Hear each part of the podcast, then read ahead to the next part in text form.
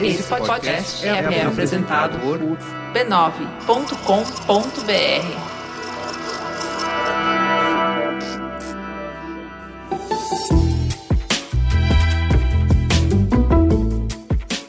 Mamileiros e mamiletes, bem-vindos ao nosso espaço de encontro para debater temas polêmicos com empatia e respeito. Eu sou a Juva Lauer e esse é o Mamilos, o podcast que faz jornalismo de peito aberto. O Bradesco é patrocinador da exposição Ernesto Neto Sopro, que fica em cartaz até julho na Pinacoteca de São Paulo. Aliás, que é um prédio lindo. Vocês que moram em São Paulo e que não conhecem a Pinacoteca, vocês estão errados. Eu queria que vocês soubessem disso. Essa exposição tem 60 obras que fazem uma retrospectiva da carreira de quase 40 anos do artista brasileiro. Se você não é de São Paulo, não precisa chorar. O Bradesco dá uma mãozinha. Você pode ver um pouco da exposição nas redes sociais e conhecer melhor o artista através de uma entrevista da queridíssima Vivi do canal Vivi Eu Vi. Ela é muito fofa. Se você não entende de arte, se você ama arte, de qualquer forma, entra no canal da Vivi, vai conhecer, a gente falou bastante dele no Mamilo 120 Arte Pra Quê. Então a Vivi entrevistou o Ernesto Neto, vale muito a pena, corre lá no YouTube do Bradesco. E para ter mais informações sobre a exposição, é só acessar o site da Pinacoteca. Bora lá. Teta, senta que lá vem polêmica. Vamos pra teta. A gente não tá bem, né? E a gente tem que falar sobre isso. A gente tinha uma pauta pronta, produzida para essa semana. E chegou na terça-feira, eu falei, gente, não dá. Não dá, não tem outra pauta, não dá para falar de outra coisa. Porque alguma coisa se quebrou. A gente não sabe muito bem o que, nem onde, mas a visão de segurança do brasileiro virou um arremedo entre o medo indiscriminado e a fetichização barra glamorização da violência. Enquanto o Brasil Urgente e Cidade Alerta ocupam muitas TVs, muitos lares, botecos, padarias, consultórios, repartições públicas, com perseguições policiais ao vivo, a gente do outro lado da tela fica tentando construir muros mais altos, cercas mais elétricas, mudar para apartamento, tentando, enfim, fazer qualquer medida que pareça oferecer algum distanciamento dessa realidade assustadoramente violenta. No último domingo, essa violência entrou na nossa vida de novo com o assassinato do músico Evaldo dos Santos Rosa, de 51 anos, que ia com a família para um chá de bebê no bairro de Guadalupe, no Rio de Janeiro. O carro era ocupado por dois homens, uma mulher, uma adolescente e uma criança de 7 anos, todos negros e foi alvejado com 80 tiros. 80 tiros de fuzil. Foi isso que eu cheguei terça-feira na redação do Mamilos falando. Gente, eu sei que a gente tem um programa produzido, mas são 80 tiros que estão no nosso caminho, entende? 80 tiros. E quem atirou? Foram oficiais do Exército. A força que deveria nos proteger cometeu um erro. Um não. 80 erros contra uma família. O problema maior é que não é um erro novo, né? Vocês lembram do Douglas Rodrigues? Que só tinha 17 anos, aquele menino negro, que antes de ser baleado por um policial militar na zona norte de São Paulo em 2013, perguntou: Por que, que o senhor atirou em mim? Com esse respeito, com essa incredulidade, essa frase que ainda ecoa na nossa memória, que ainda dói. Há seis anos, um ajudante de pedreiro negro saiu de casa para comprar limão e alho e nunca mais voltou. Ele foi levado para uma unidade de polícia pacificadora no alto da Rocinha e desde então a gente se pergunta: onde é que está o Amarildo? No ano passado, a Polícia Militar do Rio executou com três tiros o garçom Rodrigo Alexandre da Silva Serrano, que passava com guarda-chuva nas mãos. Ele também era negro. Vamos fazer um exercício então. Vamos digitar no Google: Polícia confunde. Que respostas aparecem? De que cor é o sangue derramado a cada confusão? Qual é a pele que provoca desconfiança? Quem é que está sob o olhar sanguinário do vigia, mesmo quando circula em bairros nobres, com roupa de marca? Quando alguém dispara 80 vezes contra outra pessoa, e essa pessoa tem a cor da pele certa, não dá para não sentir que alguma coisa importante quebrou, e a gente não entende onde é que a gente se perdeu. Da onde que vem esse ódio? O que que ele constrói? Alguém pode se sentir seguro em uma comunidade construída ao redor de tanto ressentimento, de tanta desconfiança, de tanta raiva? Nem sempre a violência que nos oprime tem caráter racial. Na chacina da escola Raul Brasil, em Suzano, no mês passado, por exemplo, ou no massacre de Realengo de 2011, não tinha. Quando o empresário Walter Akihito morreu depois de um assalto com um tiro no olho, no Ceará, ou nos inúmeros casos de violência que a gente vê no nosso cotidiano, também podem não ter nada a ver com a questão racial. Mas em um ponto essas violências se encontram, na perda irreparável. Os sonhos nunca serão realizados, as vidas dos que ficaram foram amputadas em caráter irrevogável. Alguma coisa se quebra. O convite que a gente faz essa semana é para que você faça uma reflexão. Você se sente seguro? Mas como é que é se sentir seguro? Como seria o lugar do viver sem medo que você sonha? Nessa sua visão, como que é a experiência de um homem negro circulando em bairros nobres? E uma mulher? Transita pela cidade com confiança? Existe diferença quando uma criança sonha em segurança se ela mora num bairro violento em Fortaleza ou se ela mora num bairro da Zona Oeste de São Paulo? Esse medo nos move tanto, molda tanto as nossas decisões, que segurança foi um dos eixos centrais nas últimas eleições, tanto em nível nacional quanto no regional que a gente quer com esse programa é tirar o debate sobre segurança da lacração das redes sociais, dos memes, das fake news do WhatsApp, das respostas superficiais dos debates na televisão. Vamos lá! De coração e mente aberto, vamos pensar sobre segurança, nos aproximando de diferentes abordagens, com a curiosidade que nos permite partir dessa premissa de que o interlocutor é inteligente e bem intencionado. Bora? E a gente começa por onde a gente concorda. Todo mundo quer mais segurança, certo? Mas o que, isso significa? Então, antes de entrar no debate de estratégia, vamos falar sobre onde a gente quer chegar, o que, a gente quer construir. A gente vai perguntar para quatro pessoas, a partir da sua vivência, dos seus valores, o que, é uma cidade segura? O que é uma vida segura? E a gente começa ouvindo a Betina, que tem quatro anos e mora num bairro nobre de São Paulo. É uma cidade que tenha muitas coisas que protejam os prédios e porteiros e seguranças. E coisas que não deixem ninguém roubar as coisas. Agora a gente vai ouvir o que a Lumiar, de 7 anos, pensa sobre isso. Ela é moradora das Goiabeiras, Barra do Ceará, um marco zero da cidade, onde tem uma comunidade muito potente, mas que infelizmente convive com a cotidiana violência do tráfico e da desigualdade social. Seria se a gravidade funcionasse para ninguém nunca se machucar e nunca tivesse inventado a bala.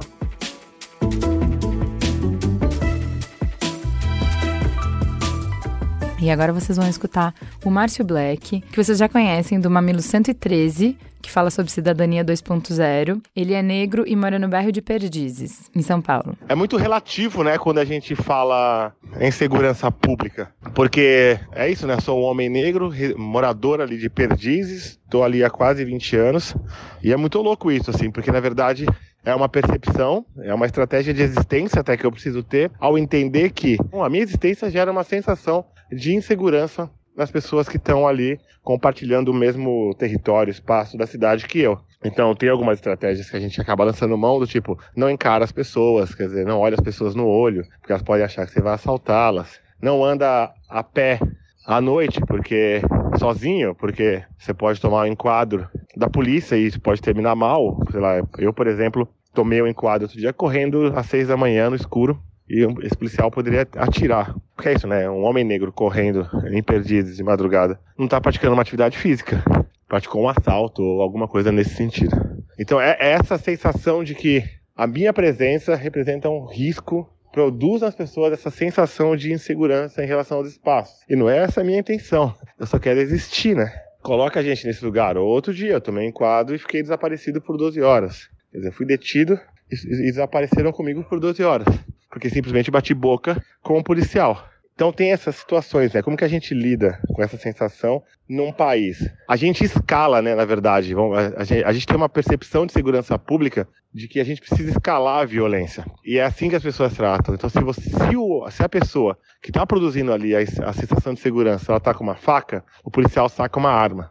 Se a pessoa saca uma arma, o policial saca uma bazuca.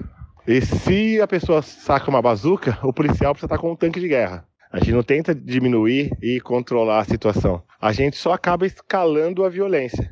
E isso acaba produzindo casos como que rolou aí, de repente, uma família ser alvejada com 80 tiros. Porque é a lógica de segurança pública do Estado. Quer dizer, o Estado é o, o, o que é o Estado? O Estado é o detentor do uso legítimo da força. E essa força precisa ser proporcional à situação. E esses atos que a gente vê de 111 tiros, 80 tiros, mostra que é um uso da força muito desproporcional para a situação que está acontecendo. Então, eu acho que esse, é esse é o lugar que a gente está.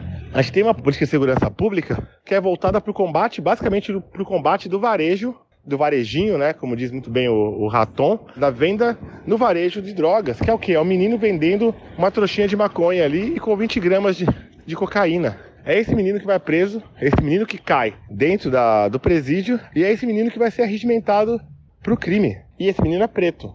A gente está falando de uma cidade que é negra nas pontas, que é negra na periferia e que é onde a polícia realmente mata. Então a violência, para além de um fato objetivo e material, quer dizer, as pessoas produzem violência, a expectativa ou a previsão, a previsibilidade disso, dizer, dessa materialidade, ela, ela reside sobre corpos negros.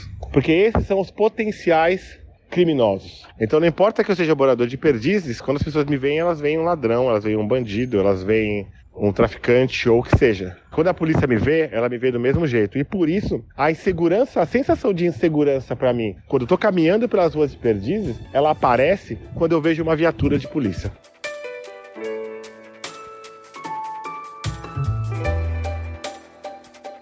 E para fechar o bloco, Vamos escutar a Edilene, que tem 29 anos e mora no plano piloto, em Brasília. Uma vida na qual a minha cor não fizesse diferença, a minha classe social não fizesse diferença. Isso seria uma vida segura, porque eu não teria medo de sair na rua e ser atacada por ser negra ou por ser mulher. Não teria medo de sair na rua e as pessoas se distanciarem de você por causa do seu cabelo ser crespo. Isso seria uma vida segura para mim. Seria uma, uma vida segura, seria uma garantia para mim de que eu iria ser tratada como igual, de que não, não me sentisse acanhada por outras pessoas.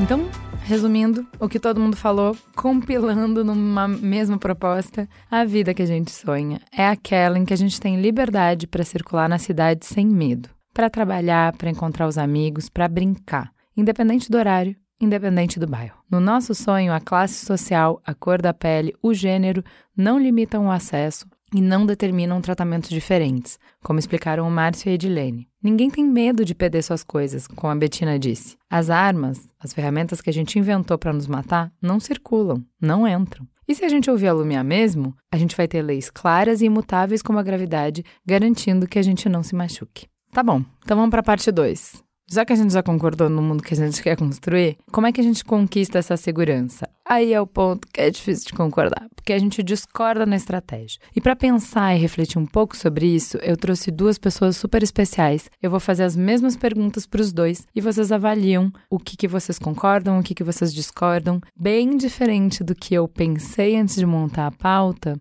Sabe que quando a gente senta de coração e de mente aberta numa mesa, com honestidade, entendendo que a gente vai ter uma plataforma para expor as nossas ideias da melhor maneira possível, sem ser interrompido, sem precisar dar show, enfim. Sabe que as proposições não são assim tão diferentes? Tem algumas diferenças que são bem filosóficas, ideológicas, e acho que cada um vai se alinhar com um lado, mas tem muita coisa semelhante. Acho que se a gente pudesse concordar de Vamos começar pelo que a gente concorda? Vamos fazer só isso aí? Olha, tem muita coisa que a gente já tem muito trabalho para fazer aí, só no que a gente concorda. Vamos começar então? Leandro Piquet Carneiro é professor doutor do Departamento de Ciência Política e do Instituto de Relações Internacionais da USP. Há mais de 20 anos se dedica a estudar criminalidade e violência. Desenvolveu estudos sobre estratégias para conter a violência na América Latina para a Universidade de Harvard, onde esteve em 2007 e 2008. Ele é coronel da reserva da Polícia Militar do Estado de São Paulo e ex-secretário nacional de Segurança Pública. O que, que é segurança pública? Segurança pública é basicamente um ambiente é, seguro do ponto de vista urbano, onde o uso do espaço público é organizado, onde não há risco e de nenhum tipo. Quer dizer, o crime é um risco, mas há outros, né? Quer dizer, o trânsito, as condutas também invasivas que podem muitas vezes comprometer a sensação de segurança. Às vezes a pessoa não é nem a questão do assalto, da criminalidade, mas uh, a incivilidade, a falta de, digamos, um comportamento adequado num espaço público causa muitas vezes uma sensação de insegurança. O espaço urbano é bem planejado e bem controlado, não apenas no sentido do controle do Estado, da polícia, mas o próprio o próprio autocontrole por parte da comunidade é a essência da segurança. Quer dizer, então, a segurança é produto de uma integração entre órgãos públicos do Estado, principalmente as polícias, e a sociedade. Quais são as instituições e os agentes que são responsáveis por garantir essa segurança pública? No Brasil, nós temos duas polícias, civil e militar. A polícia militar que faz o, o, policiamento ostensivo, então nesse sentido é quem tem a maior responsabilidade nesse serviço para a população. Atende às emergências, a, a civil investiga. Nós temos o Ministério Público que faz, obviamente, o, a continuação do processo de investigação e denúncia junto à Justiça, e a parte do sistema prisional que, em certo sentido, se articula ao espaço da segurança pública, embora faça parte, digamos, de um subsistema específico. Dentro do grande sistema de justiça criminal, o sistema prisional é, é um ponto final, digamos assim, da destinação de, dessa longa cadeia de trabalho dos organismos de segurança. E no plano local, nós temos as guardas municipais, e muito importante, além dessa estrutura reconhecida tipicamente com a área de segurança, identificada com a área de segurança, nós temos também o,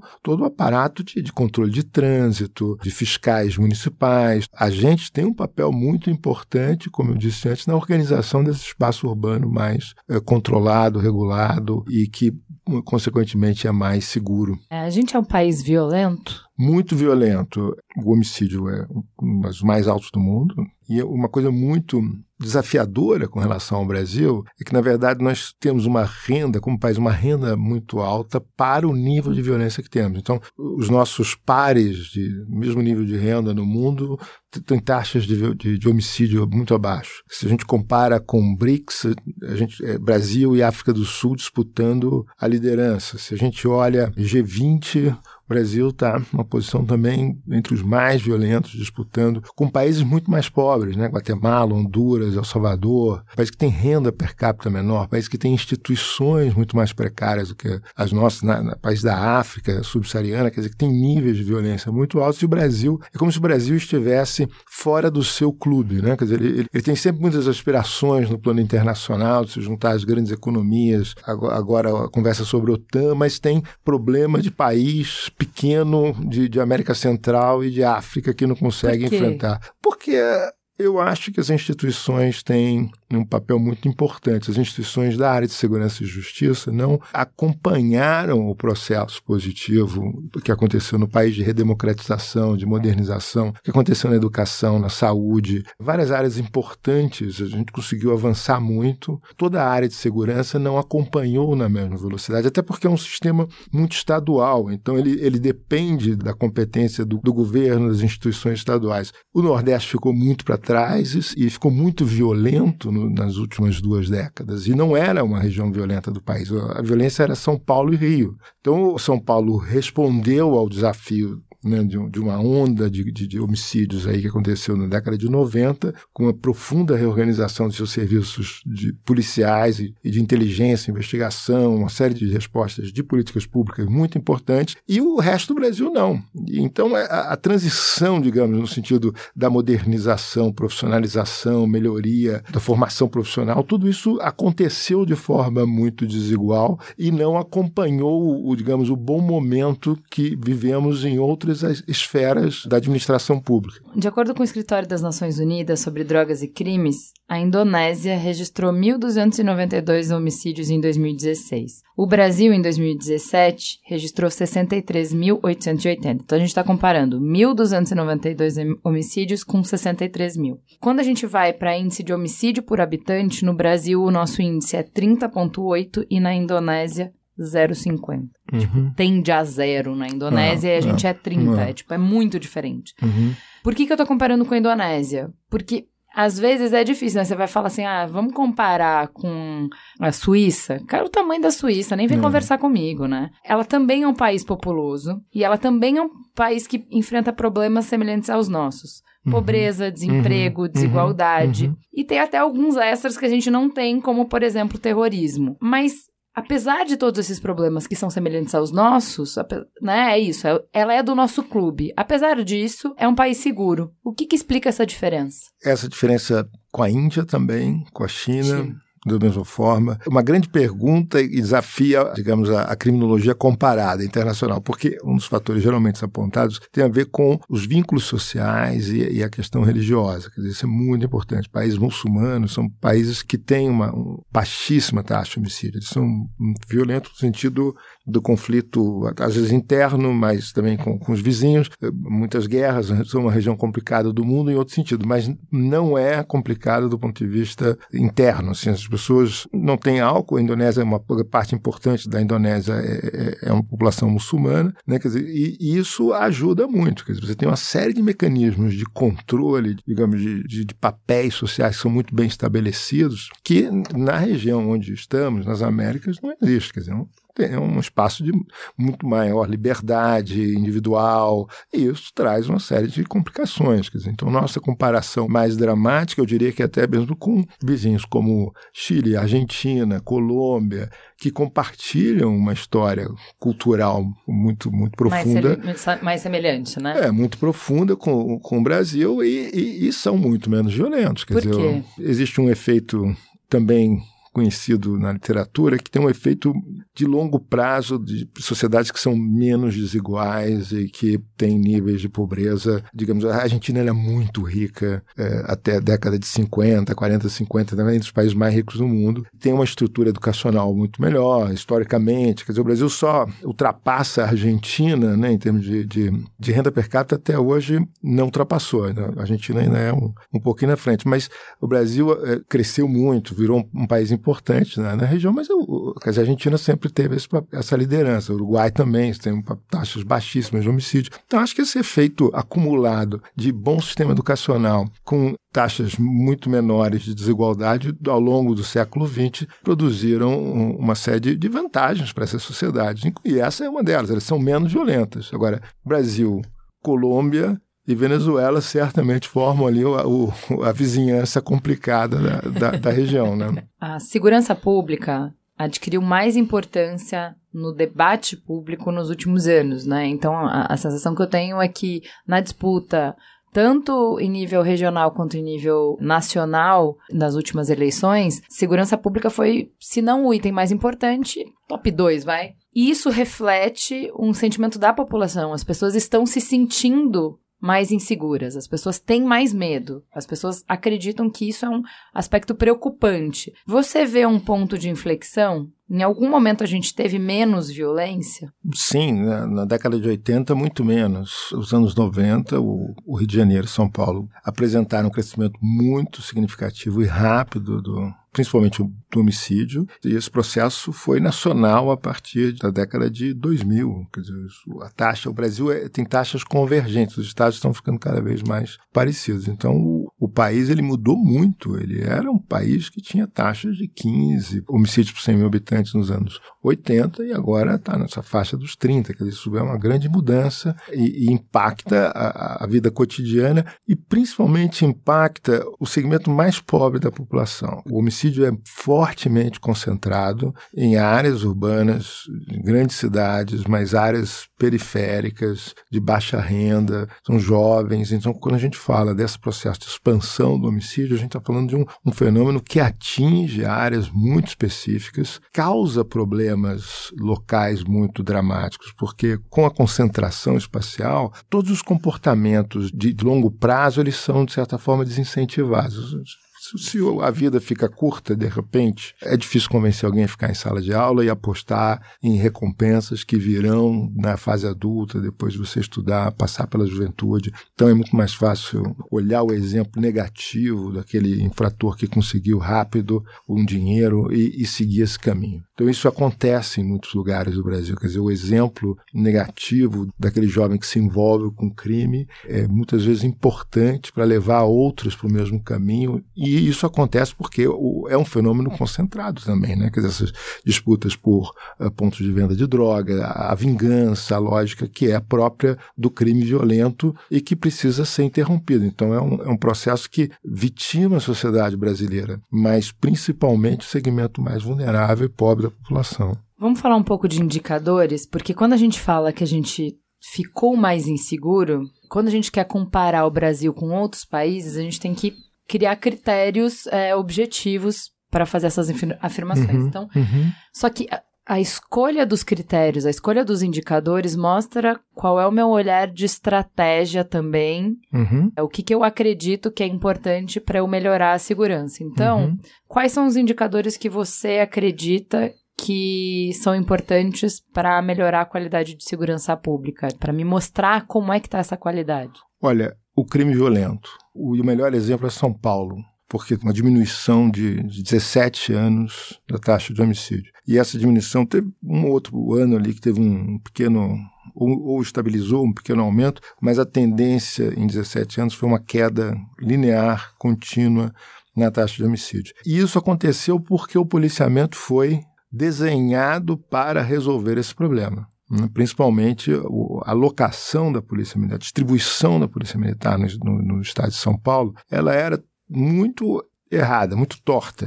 Tinha muito policial onde não precisava e, lugares muito violentos, com, muita, com grande população, não tinha ah, número suficiente de policiais. E, e isso foi ajustado aí no final dos anos 90 em, em resposta ao fenômeno. Então, a primeira coisa, olhar a distribuição espacial do crime violento e alocar os recursos públicos de acordo com isso. Então, essa é a a primeira, parece uma, de uma obviedade total, mas quase nenhum estado do Brasil consegue fazer isso, certo? Porque a polícia militar, em boa parte, ela é capturada pela burocracia do estado. Então, é, é o promotor com motorista que é PM, o juiz, é, que tem motorista para si, para a esposa, para a família. Então, no- nos estados do Nordeste, é uma realidade. Quer dizer, a Polícia Militar é quase que um, um- um órgão de proteção do alto escalão do Estado. E pouco tem a ver com a população, no sentido da presença do- dessas áreas mais complicadas. Então, a primeira coisa é olhar para as áreas de maior concentração de crimes violentos. Hoje, É engraçado que o que você falou, tem uma matéria estudando os estados que tiveram redução Uhum. justamente nesse índice de Uhum. crimes violentos. Uhum.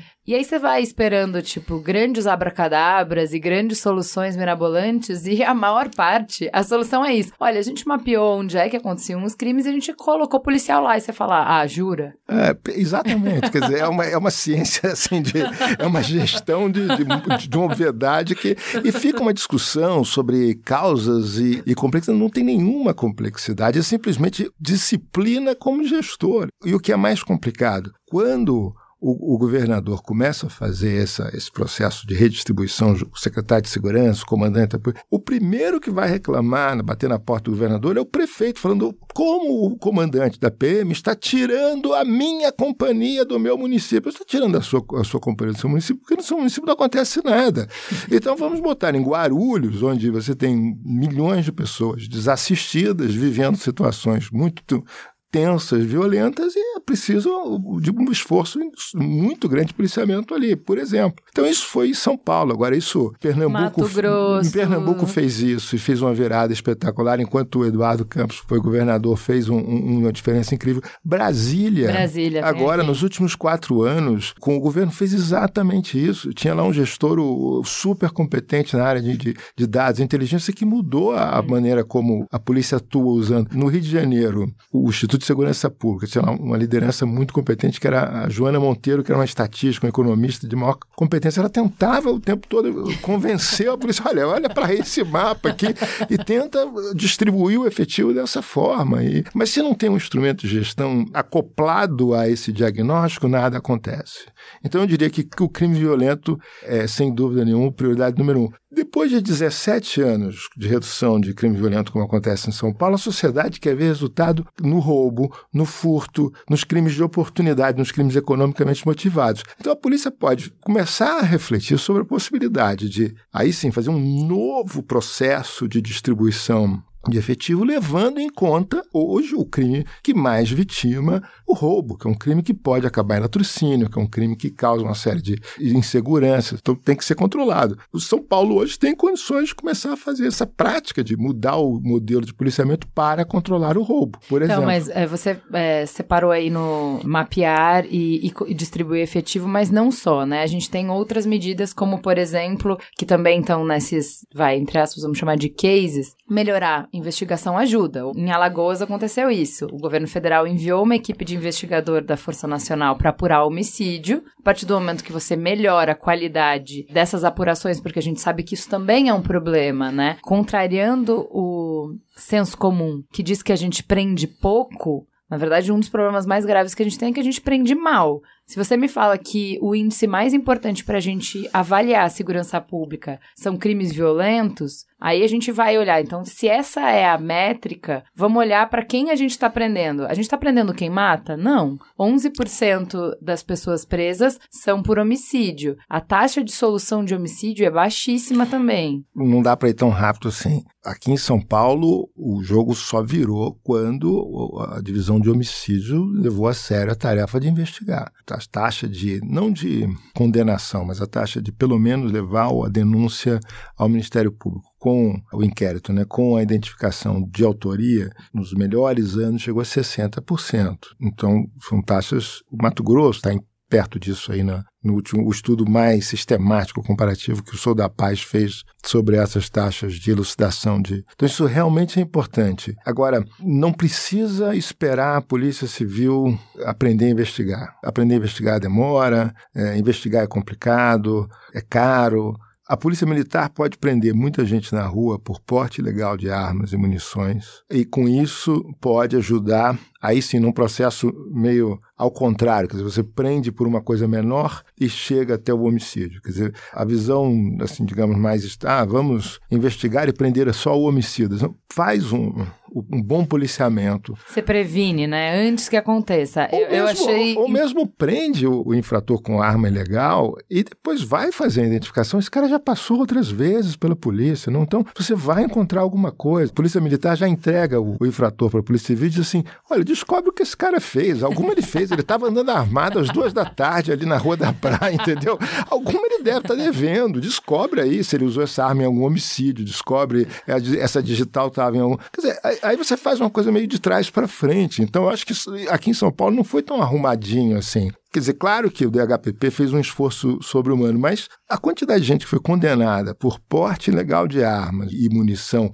e o porte de drogas. E isso também foi importante, quer dizer, também tem um papel. Esse é um ponto sensível, divide. Tem gente que acha que está errada essa política, mas se, tá na, se a lei diz que essa substância é ilegal, e se você está portando uma substância ilegal, a primeira coisa leva e, e apresenta esse infrator para um delegado e deixa o delegado e o promotor se entenderem sobre o que eles vão fazer. E isso é um assunto aí que passa a ser da investigação, no, no caso do civil, e depois da, da justiça. Eu vou dizer da polêmica e vou voltar para a pressão de armas, que eu acho que é um um lugar onde a gente se encontra. Uhum. E vou dar o exemplo do Mato Grosso que eu achei interessante, que uma das ferramentas que eles tiveram para diminuir esses crimes violentos, olha, veja você, foram blitz de trânsito. Porque na blitz de trânsito eles pegavam pessoas portando arma que não podiam e aí apreendiam e aí com menos armas circulando você tem menos crimes violentos. E aí eu volto para essa definição de quais são os índices que a gente procura, porque o jeito que a gente lê o índice me diz se tá bom ou se tá ruim e essa interpretação é muito arbitrária. Nesse exemplo de arma, por exemplo, se eu definir que menos arma na rua quer dizer uma sociedade mais segura, se eu aumentar o índice de apreensão, eu posso divulgar isso para a população dizendo: gente, polícia tá linda, maravilhosa, parabéns para a polícia. A gente dobrou a meta. Bateu a meta e dobrou a meta de apreensão de arma. Não, Só não... que aí, o policial que tá ali todo dia, ele vai olhar para mim e falar assim: palhaça. Quanto mais eu prendo, mais aparece. Então, acho que esse número tá aumentando, não melhora. Como é que tá entrando tanta arma assim? Eu acho que a gente tem experiência em vários estados com metas de apreensão de armas e não foi uma experiência boa. É porque a apreensão de armas permite uma espécie de jogo, de, de gaming com, com o policial contra o sistema de metas. A meta tem que ser sempre finalística, assim, é o homicídio, é o roubo de carro, furto de carro, são, são números que o policial não consegue manipular. A apreensão de arma é facilmente manipulável, dá para encontrar, né, fazer acerto, aprender a arma que não importa, várias experiências negativas nesse sentido. Então, não, não acho que o, o a apreensão de armas, a meta de apreensão de armas seja uma boa meta. Agora, é muito importante acompanhar, a, a digamos, a evolução da apreensão de armas com o resultado no homicídio. Quer dizer, aí sim, meta de redução de homicídio, secretário de segurança é, analisando o resultado no nível local, comandantes pensando quais são as estratégias e o resultado precisa ser controlado, senão não tem sistema de gestão. Esse processo, aí, claro, a, a arma entra como um elemento de validação do resultado, de observação, mas não é a meta em si, não pode ser a arma. Isso geralmente não dá certo. É, tem um outro exemplo de melhora de índice, justamente de crimes violentos, que vem do Espírito Santo, que tem redução desde 2012 em função de políticas sociais. Então, investir em políticas públicas, em áreas mais vulneráveis e em qualificação de pessoal, que isso sempre é uma demanda do, da própria corporação, né, da própria polícia, que se invista em treinamento, qualifique a polícia. O Espírito Santo fez tudo certo. E depois que você faz tudo certo, aí dá para falar que foi porque você estudou, né? chegou na hora na aula, mas você fez tudo, aquele aluno que fez tudo certo. Fez tudo certo no ponto, do ponto de vista fiscal. O governador enfrentou uma greve da Polícia Militar, não negociou, bateu de frente, fez o contrário do que fez o governador do Ceará, que negociou, que dividiu, que politizou a, a polícia.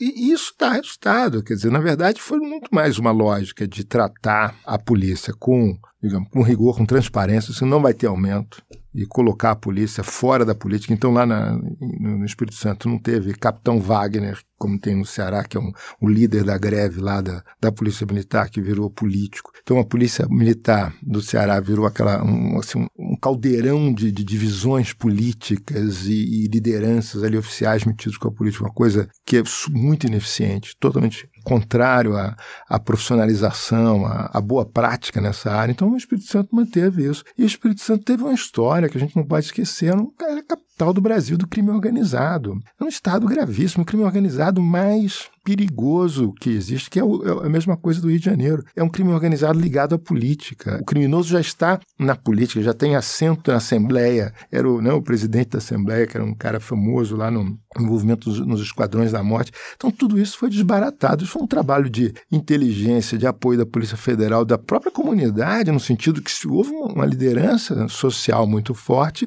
e bons governos. Quer dizer, bons governadores, o Artung, o último, batendo na mesa com muita. Casa Grande grande, Cartung, batendo na mesa com muita dureza. Quer dizer, eu acho que foi um exemplo de boa gestão. Né, no sentido de, de muito mais do. E, e, para o setor de segurança pública, os efeitos dessas políticas sociais são muito indiretos. Isso aí não.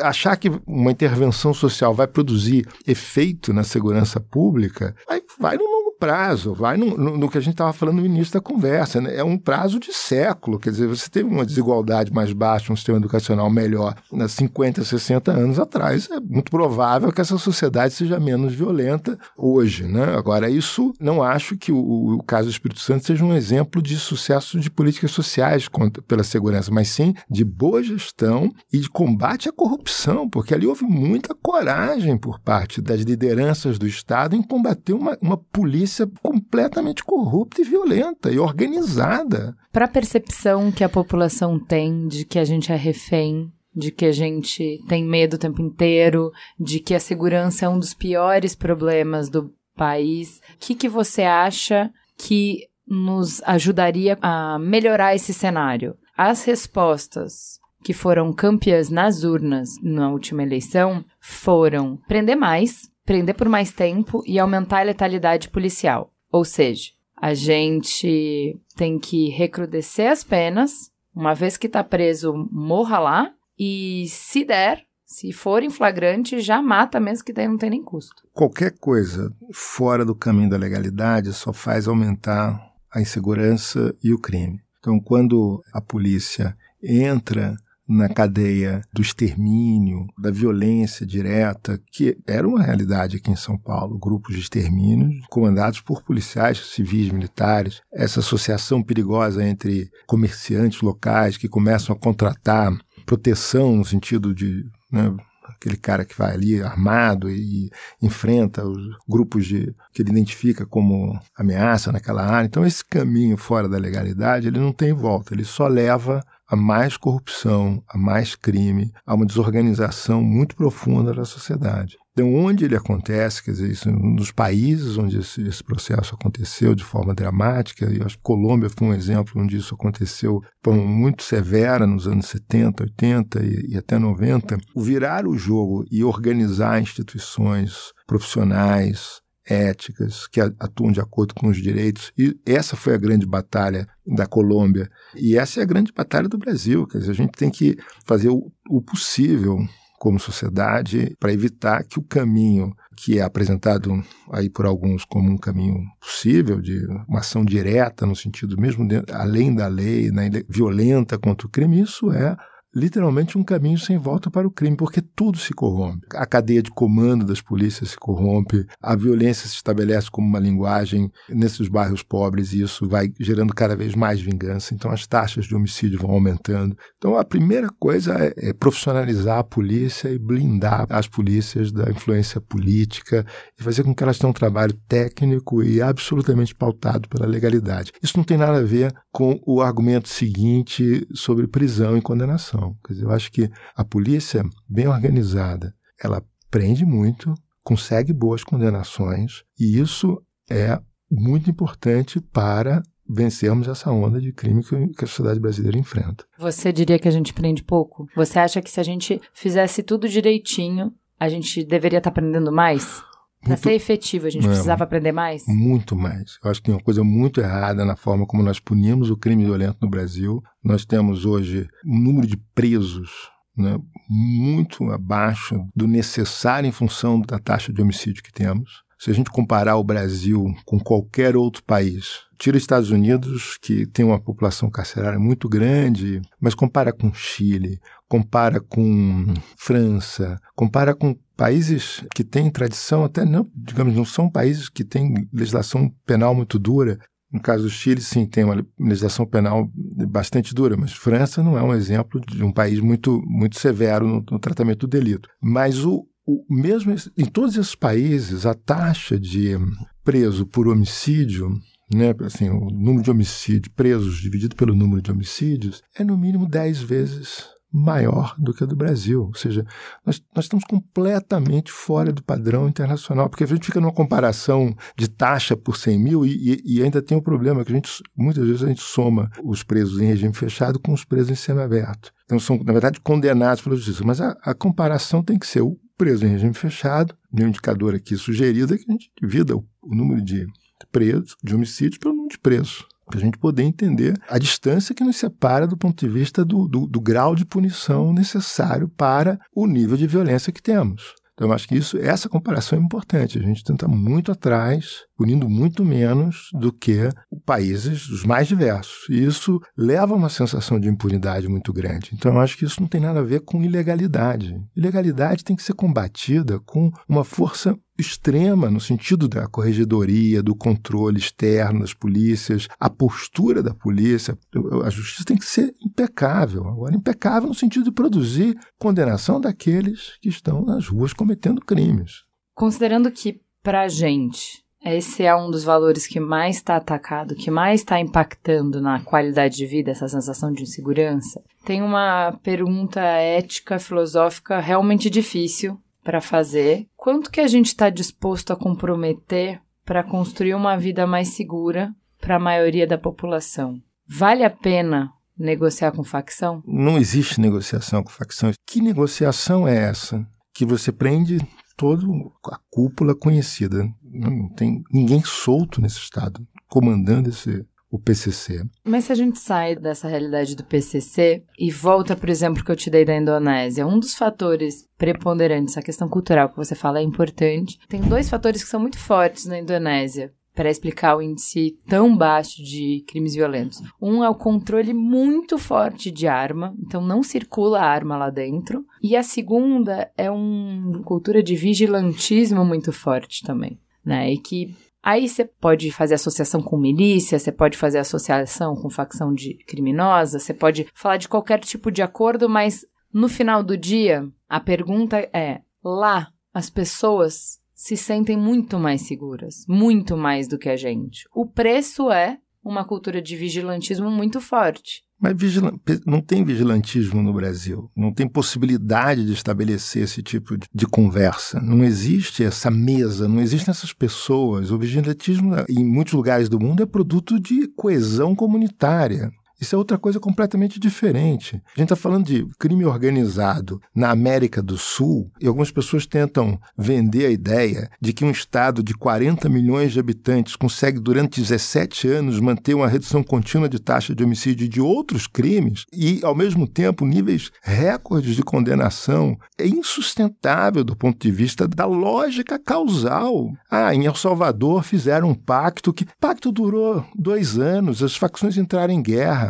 Não há nada mais instável do que um grupo de criminosos. Não há nada mais instável do que o mercado de cocaína, onde propriedade privada não está estabelecida, onde tudo é resolvido na base da violência. Para finalizar, o que, que de tudo que a gente conversou hoje constrói um país onde uma família que vai para um chá de bebê não recebe 80 tiros de uma das forças que deveria protegê-lo? Controle, formação, profissionalização, controle interno e controle externo. O controle interno, no caso desse caso, foi uma força do Exército, um destacamento do Exército que fez isso. Eles vão responder rápido por isso. Eu acho que aí a sociedade tem os meios para cobrar. Eu acho que é muito importante também que o controle por parte da justiça seja efetivo. Né? No caso do Exército, é, é relativamente mais simples, porque a justiça militar é rápida, é severa, pune. Os militares que fizeram isso vão sofrer consequências muito duras. São milhares de casos no Brasil de violência, de abuso policial. Então, o abuso policial é um problema.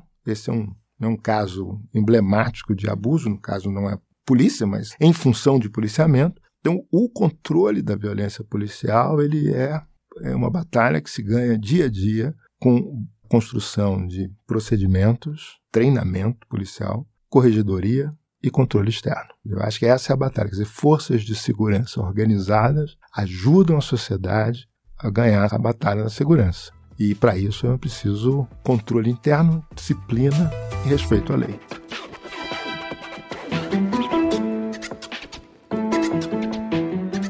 Vamos ouvir o padre Júlio Lancelotti, o padre do povo de rua, que se divide entre as Cracolândias de São Paulo e o acolhimento às travestis e transexuais marginalizadas. Ele é vigário da Pastoral do Povo de Rua e há mais de 20 anos também acolhe os refugiados que chegam na cidade, ajudando a conseguir documentos e trabalho. Estão insensíveis diante da morte de um homem negro assassinado pelo exército diante da família, porque estão insensíveis a tudo, não estão sensíveis a nada. Estão insensíveis ao morador de rua abandonado, tratado com crueldade, ao feminicídio, à homofobia, a toda forma de fobia que destrói a vida humana. Matar este homem desta forma é uma execução, uma execução que não teve nenhuma palavra sequer do próprio governo. Parece que há um grupo insensível que é aliado de um governo insensível, de uma cultura do individualismo e que de certa forma pensa antes ele do que eu, melhor ele do que eu. Isso é uma patologia.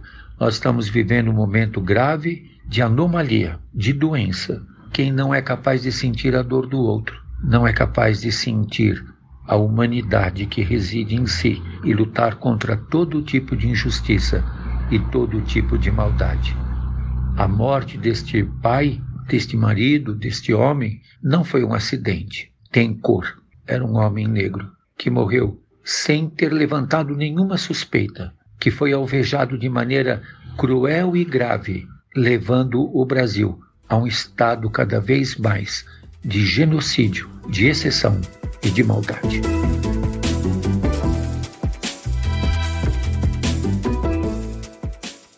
Agora a gente vai ouvir a Débora Maria da Silva, uma das lideranças do movimento Mães de Maio. Esse movimento luta desde 2006 por justiça diante da morte dos seus filhos. Os assassinatos aconteceram entre os dias 12 e 14 de maio de 2006, conhecidos como os 10 dias mais sangrentos na história do estado de São Paulo. Estima-se que pelo menos 505 pessoas morreram na cidade naqueles dias. É o preço que nós pagamos é para dar liberdade para a polícia, que não é o caso do movimento Mãe de Maio, que sempre lutou pela desmilitarização das polícias, e de nossas vidas, que a gente tem uma vida militarizada, tendo em vista que é, a gente é monitorado 24 horas por dia, o aval que deram para a liberdade da polícia, com a cultura de bandido bom e bandido morto, leva uma sociedade doente de achar que o ser humano, por causa de uma carteira ou muitas vezes um celular,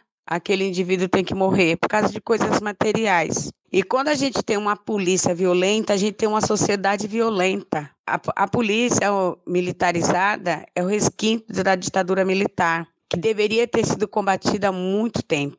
Houve até a orientação da ONU para acabar com a polícia. E a gente vê que a gente tinha como governo de esquerda no poder e reagiu rapidamente falando que era institucional acabar com a polícia, mas a gente também sabia que eles poderiam ter tido outro olhar e falar é institucional acabar com a polícia, mas não é institucional desmilitarizar as polícias. A gente paga um preço alto. A gente paga um preço alto porque a gente só vê as coisas materiais. Nossa, a gente não tem um pouco de um olhar ao outro, sabendo que os nossos governantes faz 100 dias de governo e não há uma política para radicalizar a miséria no Brasil. Ninguém fala da miséria, ninguém fala da pobreza. Quando a gente vai para fora do Brasil, como eu fui, né, para os Estados Unidos, e a gente vê as repartições de direitos humanos se solidarizando conosco, dizendo que o problema do Brasil é a pobreza. É os nossos governantes, eles fazem a campanha eleitoral dele na, fazendo a cultura do ódio. Quanto mais sangue, mais tem o, o elevado poder de fogo no zóio da sociedade da classe média alta. Os ricos, para poder eles serem mais ricos, eles querem uma paz amarela, uma paz branca, que é a paz do cemitério. Eles olham nós com um olhar de inimigo. A periferia é o problema para eles e a, a periferia é a solução para tudo, porque a periferia é o berço do trabalhador empobrecido, né, que vive escravizado há muitos e muitos anos, há mais de 500 anos, com uma lei áurea de falácia que a gente não tem a liberdade que deveria ter, a gente não tem direito, a gente só tem dever. E aí, então, esse dever é um dever assim muito complicado, que muitas vezes a gente paga com as nossas próprias vidas. Então, aí está o problema da sociedade de dar liberdade para essa polícia que mata, que para essa polícia que tortura, para essa polícia que encarcera, para essa polícia que desaparece com corpos humanos. É cultural no Brasil. Os massacres, e as chacinas. Nós vivemos numa falsa democracia, mas das chacinas. E isso não podemos aceitar como mãe. Quando a gente fala está se comentando muito, todo mundo achando um absurdo de 80 tiros em uma pessoa, a gente também já vimos 111 em vários jovens, todos desamados. Essa cultura política que está implantada no Brasil é uma cultura da exterminação do pobre. Está em curso mata pobre e mata negro. E a política joga pobre contra pobre. Pode ver que os policiais, os corruptos moram nos condomínios fechados. Mas os que não atrela a corrupção, eles moram na favela. A gente viu que está tão generalizado a situação no Brasil porque a gente não sabe quem é o polícia e quem é o bandido. Porque a gente vê os colarinhos brancos, que eles são os verdadeiros bandidos na corrupção, que a corrupção mata. A nossa sociedade tem que lutar para exterminar, não é uma população como um todo, mas sim exterminar a corrupção. Ela tem três fases, né? As três fases da corrupção é criança, adolescente e idoso. A gente vê qual é o exemplo que esses políticos mostra para o jovem, para a juventude, qual é o exemplo. A corrupção vale a pena.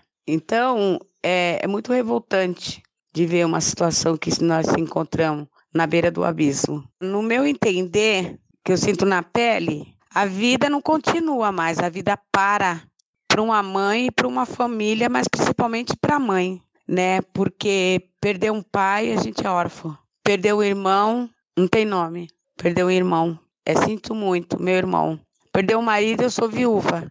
Mas perder um filho, a ciência jamais trouxe o um nome para nos acalentar. O marido é substituído, muitas vezes o pai e a mãe é substituído, mas um filho, a gente pode ter dez filhos, nenhum substitui aquele que foi retirado de nós. A vida não continua. Nós vamos morrendo lentamente, como mãe. Eu estou falando como mãe. Se a gente morre lentamente, várias mães de maio morreram, não suportaram o baque. A gente, como mãe, a gente acaba caindo para a luta, como é o meu caso, para poder existir, para poder sobreviver, porque a dor não é fácil, ela não passa. A cada minuto que a saudade bate e a cada minuto que você se lembra que não há justiça no país para pobres e negros, a impunidade te mata lentamente. Então eles não matam só nossos filhos, ele mata uma família inteira.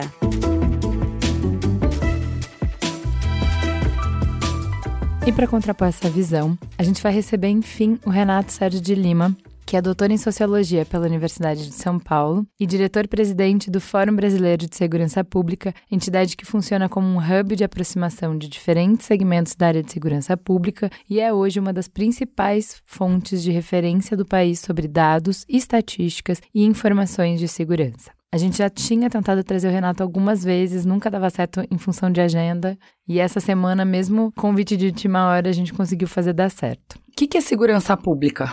Essa é uma boa pergunta, porque na prática, esse é um conceito que está na própria Constituição sendo disputado. Conceitualmente, nós temos três lugares na Constituição onde a gente fala de segurança. O artigo 5 onde a gente entende como um direito civil e condição para o exercício da cidadania, ou seja, a gente precisa ter segurança para poder sair, para poder ir na escola, para trabalhar, para poder ter lazer, enfim, a condição para o exercício da cidadania. No artigo 6 quando diz que é um direito social universal, e ali diz que junto com exatamente com educação, assistência social, saúde, é um direito social universal, ou seja, é para todos, não é só para um segmento. E o artigo 144 da Constituição, que é onde diz que segurança é um direito e dever de todos e uma atribuição do Estado naquilo que diz respeito às atividades públicas em relação às polícias. E aí vai descrever todas as polícias. É interessante quando a gente olha, a gente vai para as notas taquigráficas, que são todos os registros das, dos debates da Constituinte, e a gente vai ver que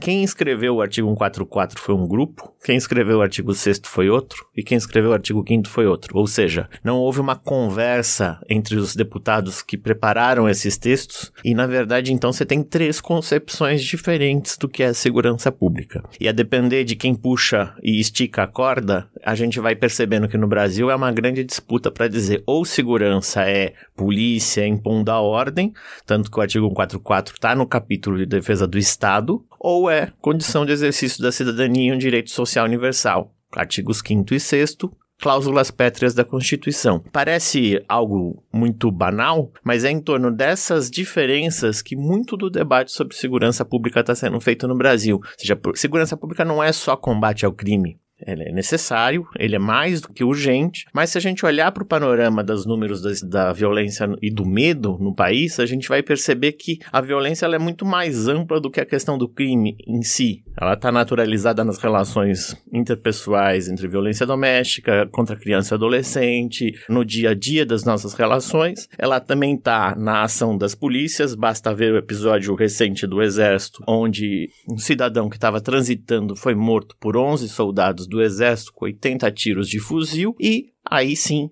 a, a, lógica do mercado, principalmente do mercado da droga e da, da arma de fogo, do tráfico de arma e do tráfico de drogas, fazendo com que o crime organizado seja algo muito poderoso, inclusive se conectando com o Estado em relação, por exemplo, às milícias. São três coisas diferentes.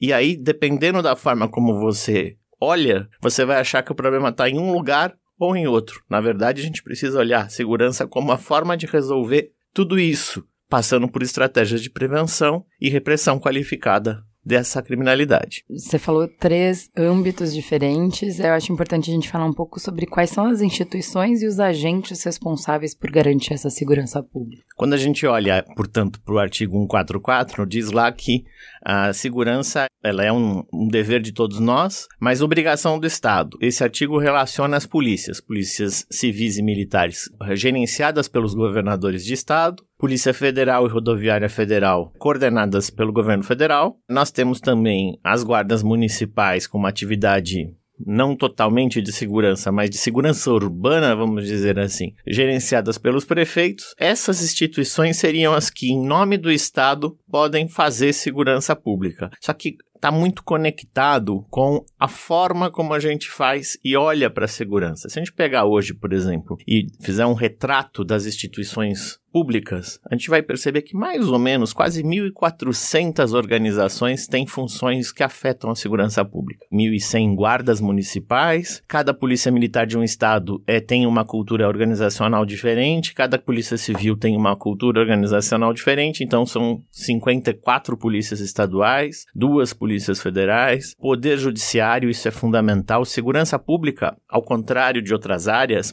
a relação, a divisão de poderes não é tão clara como que é, por exemplo, em, qualquer outra esfera de administração pública. A gente conhece e ouve falar do judiciário como ah, o executivo faz, e uma vez caso alguém discorde, pode provocar o judiciário a se manifestar se aquele ato está legal ou não está legal. Na segurança, não, porque é o juiz que, por exemplo, que determina a questão da prisão, a quanto da pena que vai ser uma pessoa vai ser condenada, ou seja, faz parte do processo da segurança pública. Então, temos aí 27 tribunais de justiça, Supremo Tribunal Federal, STJ, Justiça Militar, tribunais de contas, Receita Federal, que agora com a história das milícias a gente ficou sabendo que existe todo um aparato de investigação financeira em relação a crimes financeiros, de rastreamento de recursos, o COAF, o próprio Ministério da Justiça, as Forças Armadas. Uma coisa que é interessante contar sempre, que às vezes fica um pouco confuso nessa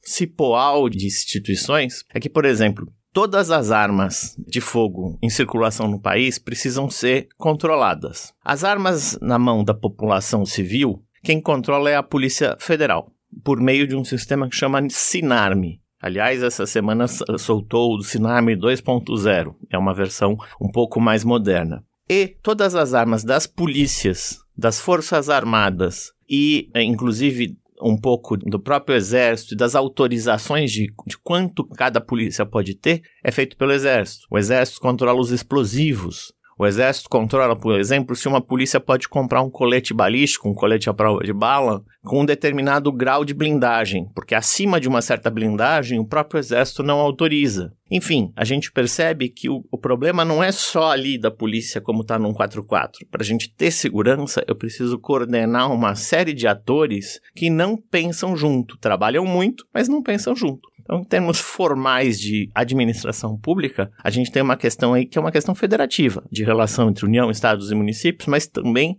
vamos chamar de republicana, entre poder executivo, legislativo, judiciário e órgãos de Estado, como, por exemplo, Forças Armadas, polícias, ministérios públicos, defensorias, é, tribunais de contas e assim vai. E o grande problema é que nem sempre todas essas organizações e instituições se conversam. Muito pelo contrário, às vezes batem cabeça. A gente é um país violento?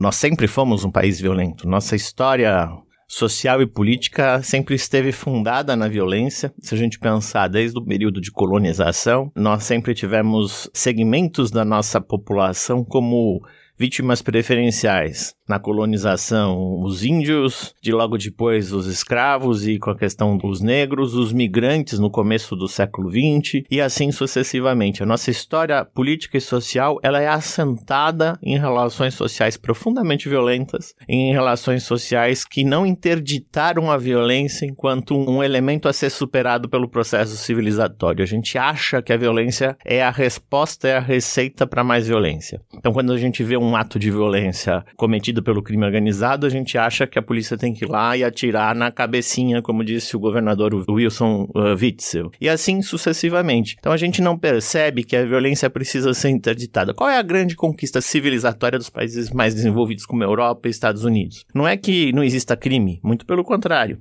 mas é que conseguiu entender que para poder ter uma civilização, para ter uma sociedade mais desenvolvida e mais dinâmica, era necessário interditar a violência, tanto politicamente, sobretudo politicamente, mas também ética e moralmente, ou seja, não dá para resolver tudo na base da violência. O que, que, explica essa diferença entre Brasil e Indonésia, por exemplo? Essa é a sua questão. Eu diria que a Indonésia, na verdade, é um, é um país que exige um pouco mais de cautela na comparação. A gente poderia olhar o Chile, que é uma realidade muito próxima da nossa e tem índices, por exemplo, muito parecidos aí, por volta de um ou dois. É, eu não lembro exatamente a taxa agora, mas é é muito baixa também. Quando a gente olha para a Indonésia, a gente vai perceber fatores culturais que são muito distintos do Brasil. A começar pela questão de que a violência ela não é generalizada nessas relações sociais que eu citei, que, por exemplo, em relação a, a tanto num conflito interpessoal quanto em dinâmicas do crime organizado ou das próprias polícias. Nós temos questões religiosas diferentes. A Indonésia é um país predominantemente muçulmano, o que faz, inclusive, que essa taxa de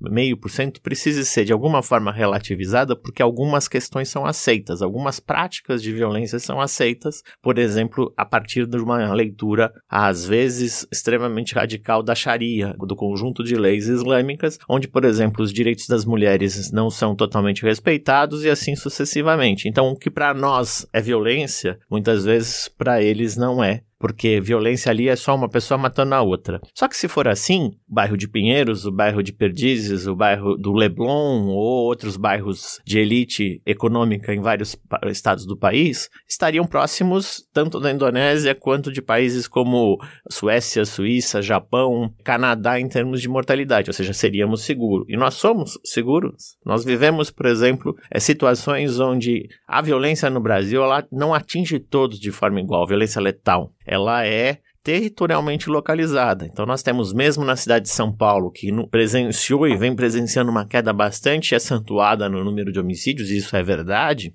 mais ou menos 6, 7 por 100 mil habitantes em termos proporcionais, nós temos regiões com 40 por 100 mil por exemplo, na região de Brasilândia, ali de Capão Redondo, do extremo leste da cidade. Então, quem mora nessas regiões corre muito mais risco de ser vítima de uma violência letal, mesmo que seja até mesmo oriundo dos conflitos interpessoais, de guerra, de briga de bar, de questões por N, que a gente pode discutir, N fatores, mas aqui nos bairros tidos entre muitas aspas mais nobres, os riscos são muito menores. Então, quando a gente faz as comparações, você tem razão. Quando a gente olha para Europa Estados Unidos, na verdade, a gente está olhando para padrões ocidentais de desenvolvimento. Mas é claro que a gente precisa olhar para não só para os padrões ocidentais e ver o que acontece. Vou dar um exemplo também que mistura padrões ocidentais com culturas milenares. O Japão. Quase não se tem mortalidade, quase não se tem homicídios. Só que o sistema jurídico do Japão é extremamente complexo e muitas vezes muito criticado de ser pouquíssimo democrático. Uma pessoa pode ficar presa de forma indefinida enquanto o Estado assim desejar, com vários pedidos de prisão. Ou usando um, uma outra comparação que é do lado, a China. A China, é, o índice de homicídio por habitante é 0,62 na China, é. também é bem baixo. Mas aí vem uma outra pergunta, na verdade uma reflexão importante que às vezes eu, eu tenho certeza que vários dos meus colegas discordam, mas que eu queria colocar como, até como retórica, questão para reflexão, pergunta retórica, que é o seguinte, é indiscutível que a China tenha alcançado padrões de desenvolvimento econômico extremamente elevados nos últimos anos, ainda é uma sociedade que não atingiu os padrões, por exemplo, de consumo e riqueza dos Estados Unidos, mas em breve, até pelo próprio tamanho, vai superá-lo. Mas quando a gente olha e fala assim, nós, a China é um, é um país seguro, mas a que custo? Nós não podemos esquecer que a gente lá, a China não é uma democracia. Uma pessoa não pode falar o que pensa, como aqui as pessoas falam qualquer coisa nas redes sociais. Lá existe um controle rígido e qualquer palavra contra o governo ou o partido único, no caso do, da China, as pessoas são detidas. A liberdade foi tolhida. E aí é um ponto muito interessante. Até que ponto a sociedade brasileira está disposta a abrir mão da sua liberdade individual para poder ter segurança? Se eu for é, fortalecer a dinâmica que está prevista no artigo 144 da Constituição, eu tenho uma segurança parecida com a da China, com tecnologias de ponta, reconhecimento facial, identificação, investigação, um aparato público extremamente eficiente e efetivo, ou seja, realmente as coisas ali não estão acontecendo, o crime não está acontecendo, mas se eu for olhar pela lógica do artigo 5 da Constituição, onde no Brasil a gente fez a opção por ser uma sociedade plural e democrática, a solução não é a chinesa. Qual que é a solução? Como é que a gente constrói essa solução? Acho que essa é a discussão. Como é que dá para construir uma solução onde você pode aliar liberdade com segurança, você consegue viver sem medo e ao mesmo tempo mais seguro e ao mesmo tempo com taxas de criminalidade sob controle. Não existe crime zero em nenhum lugar do mundo, mas algo que faça com que a gente não fique refém do pânico que estimula inclusive discursos populistas de vamos resolver esse problema na base da pancada, do tiro, porrada e bomba. Isso é que não, não, não leva a lugar nenhum. Sabe uma coisa que eu observei montando essa planilha? Que é difícil você determinar os índices que vão pautar a discussão, sabe? Quais são os índices que vocês usam e por quê? Vamos tentar explicar isso. O Fórum, desde 2013, utiliza um índice chamado Mortes Violentas Intencionais, que na verdade não é um, exatamente um, um, uma categoria nova, é um agregador.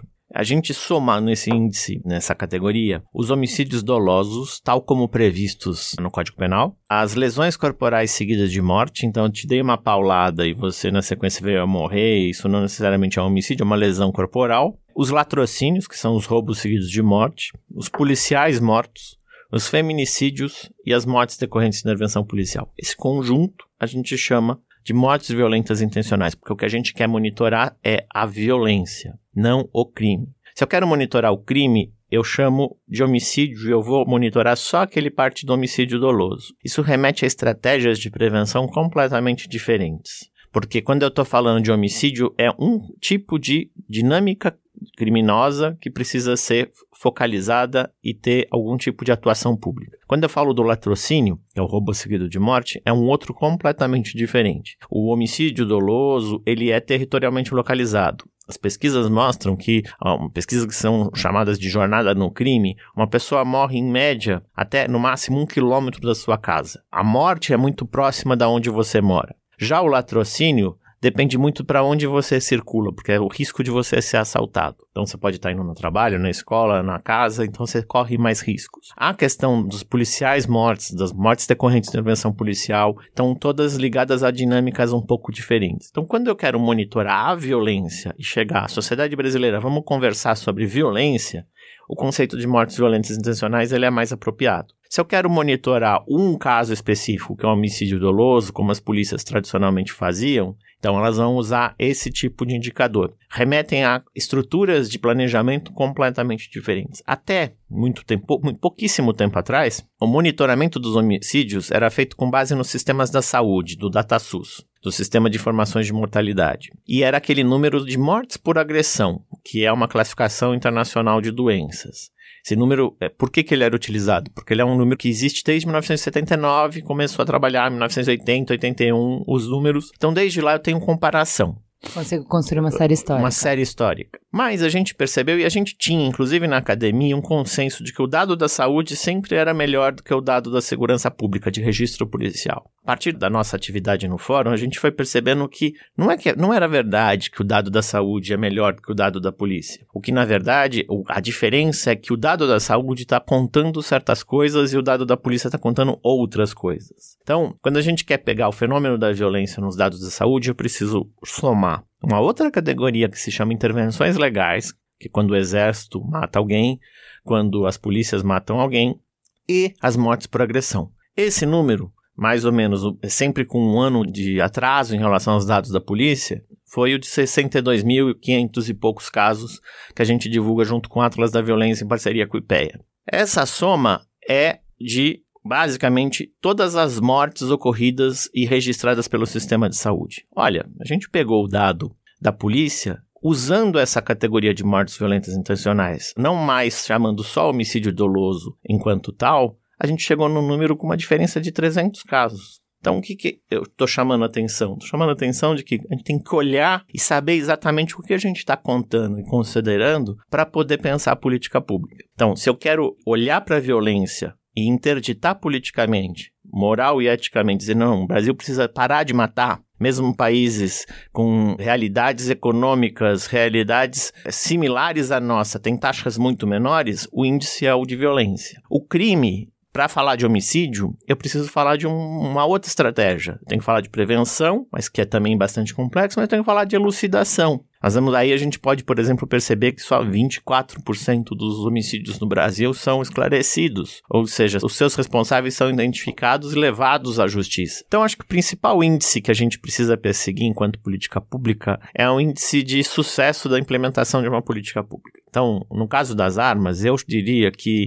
o Brasil pode optar por liberá-las ou por proibi-las, como vários países. Arma é um fator que quanto mais armas, mais mortes. Então, se a gente está querendo priorizar a arma, então meu índice é como é que eu controlo a arma. Então eu preciso ter um, um índice de saber se aquela arma está sendo devidamente rastreada e controlada. Mesmo quando uma arma acaba sendo apreendida, em 95% dos casos a Polícia Federal não sabe o que aconteceu com aquela arma. Então, o caso da arma que, que aparentemente matou Marielle Franco. É, ninguém sabe a origem daquela arma, ninguém sabe quantas armas estavam em circulação, porque não existe um cadastro. Então, o meu índice mostra que eu precisaria ter um índice de gestão de governança para permitir rastreabilidade. Se eu vou pegar a caso dos homicídios, a questão do esclarecimento é importante. Não adianta eu ficar fazendo prisão perpétua, pena de morte, se eu não consigo nem elucidar os homicídios e vou querer assustar a população com pena de morte. Então, o que um, um índice, na verdade, precisa ser construído, ele sempre precisa responder a problemas. Então, eu não vou ter, vou ter um índice de mortalidade? Vou, porque no momento essa é uma questão. Mas eu, vou eu sempre lembro quando eu estava na Fundação SEAD, onde eu tive minha origem profissional, que a Fundação SEAD é uma espécie de, de foi o IBGE de São Paulo, vinculado à Secretaria de Planejamento e Produção de Estatísticas Públicas, que a gente foi ajudar a Secretaria de Segurança Pública a olhar para suas estatísticas. Cada delegacia preenchia à mão, porque na época era antes até, não era computador, 11 formulários estatísticos. Desses, seis eram repetidos dos outros cinco. E tinham números e índices, por exemplo, número naquele momento de furto de relógios em transporte público, principalmente em ônibus. E aquilo já deixou de ser há muito tempo um problema para aquela região e o profissional estava lá preenchendo. A estatística passa a ser castigo, passa a ser vista como um, algo que atrapalha o cotidiano da polícia. Não, a estatística precisa ajudar, o indicador precisa ajudar a buscar soluções. E no momento que os macroindicadores de violência, de crime, de violência contra a mulher, contra a criança, isso sempre precisa ter porque dá um retrato da sociedade. Quanto se a gente está conseguindo rastrear ou não, quantas armas em fogo em circulação, sem dúvida nenhuma, a fronteira é um problema.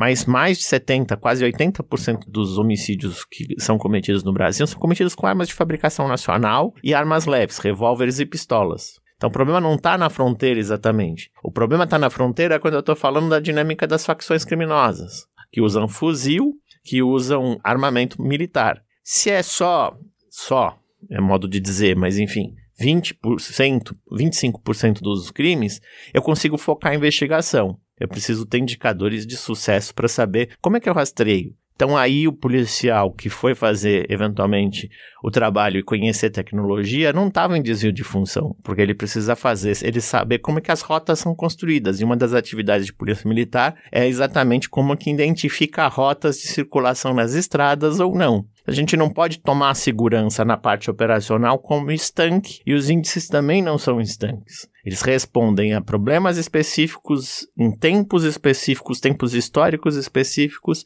e a mostra um pouco o grau de desenvolvimento de um país. Por exemplo, em vários países, o próprio Chile, está na internet todas as semanas o número de, de casos que as polícias atendem, com a foto do comandante é, responsável pela área e qual é a meta dele. O Chile, uma realidade muito próxima da nossa. No Brasil, a gente ainda acha que isso é tabu e que vai atrapalhar a investigação criminosa. O problema das estatísticas é um problema de opacidade. Nós ainda somos muito pouco transparentes. E olha que as polícias são as mais transparentes do sistema. A gente não sabe o que faz direito o Ministério Público, a gente não sabe o que faz direito o Poder Judiciário, e a gente tem muito pouca informação sobre o sistema prisional. E aí é que está, talvez, maior, a soma de todos os nossos erros, a forma como a gente gere o sistema prisional. Pela sua leitura do cenário que a gente tem, das causas específicas que a gente tem para esse nível de violência, quais são as medidas que você acredita que são efetivas para melhorar esse cenário? O que, que a gente precisa fazer? Como eu disse, dá para dividir em três grandes categorias o problema da violência: conflitos interpessoais, violência contra a mulher, criança,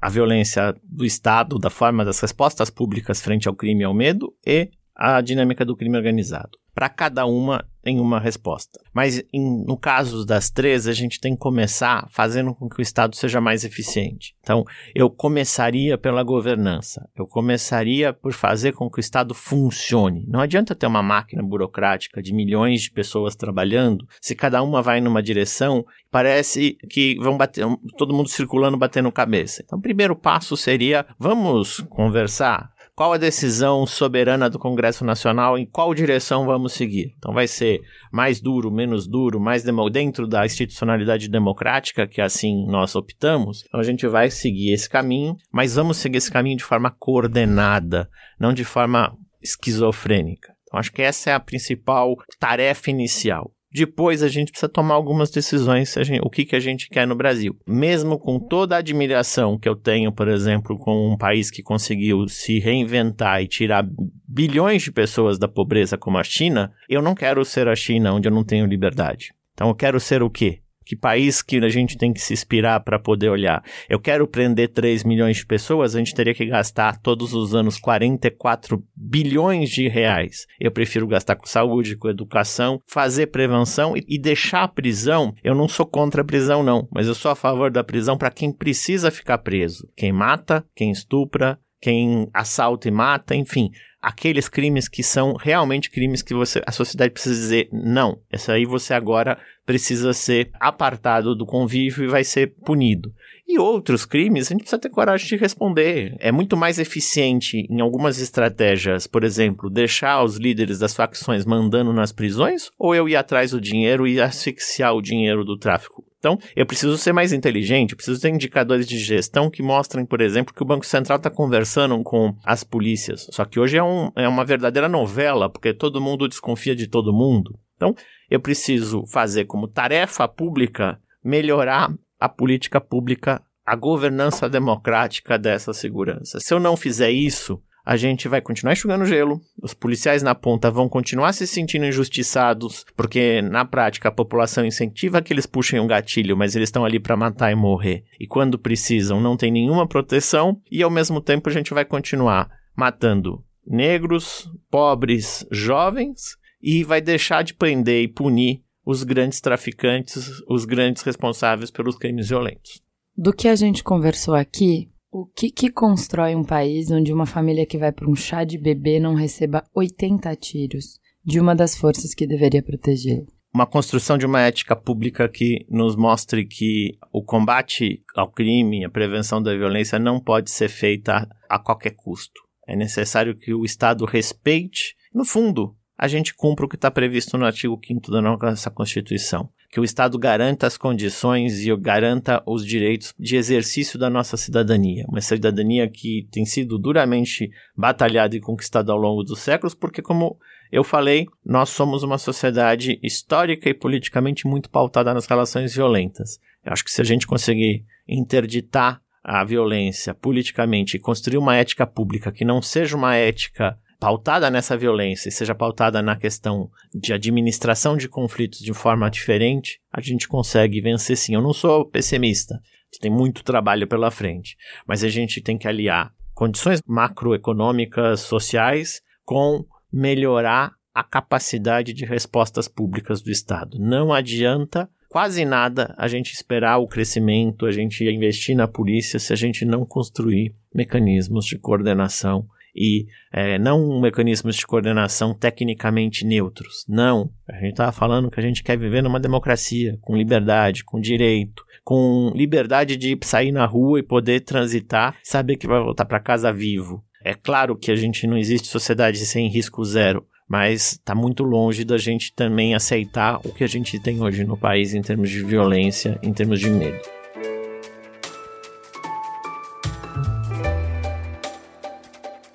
O Bruno Paes Manso é jornalista e ele realiza pesquisa de pós-doutorado no Núcleo de Estudos de Violência da USP sobre homicídios, confiança institucional e legitimidade. Para ele, a gente perguntou por que, que a gente fetichiza a violência com programas como, por exemplo, os programas do Datena. Eu acho que, enfim, tem a ver com a nossa história mesmo, tem a ver com as nossas instituições, com a forma como o poder foi constituído. Né? Lá no NEV por exemplo, uma das grandes questões que a gente se coloca é justamente essa, a construção de uma autoridade legítima, né? que consegue governar sem o uso da violência. Como é que você constrói essa legitimidade do poder e da autoridade? Como é que uma autoridade governa fazendo que as pessoas obedeçam espontaneamente? Isso depende da construção de uma autoridade que represente os valores das pessoas em vez de uma autoridade que imponha uma norma e uma forma de ver o mundo. Então é justamente a dificuldade de construção de autoridades que representem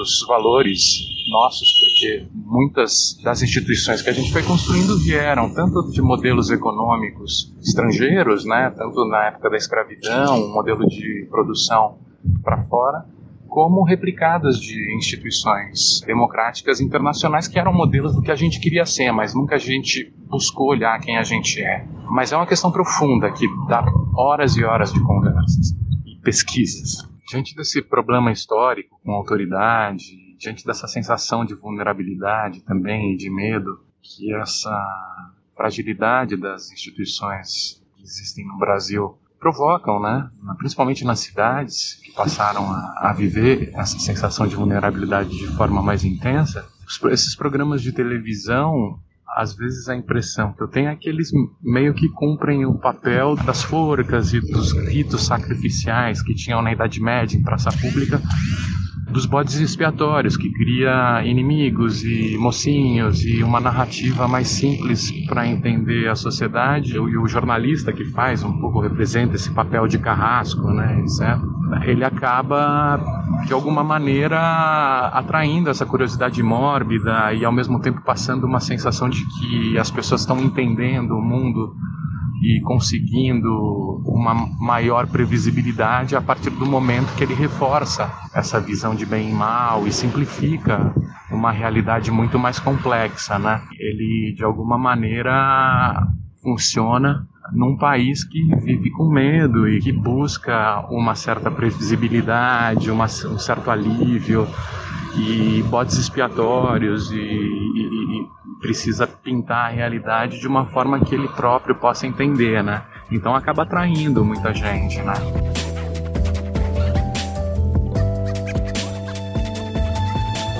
Vocês lembram do Ivan Marques, do Sou da Paz, que teve aqui no Mamilos que a gente falou sobre os atentados? Então, a gente perguntou para ele por que, que nós brasileiros temos essa relação com a violência, essa crença de que o que vai parar a violência é a força. Então, de que se alguém invade a minha casa e aterroriza a minha família, o que eu quero é que o Estado possa meter uma bala na cabeça dessa pessoa. Por que, que tá tão enraizado na nossa cultura que é assim que se resolve o problema? Por que, que a violência nos parece a resposta para construir a paz? O que, que na nossa história e na nossa cultura constrói esse povo tão violento?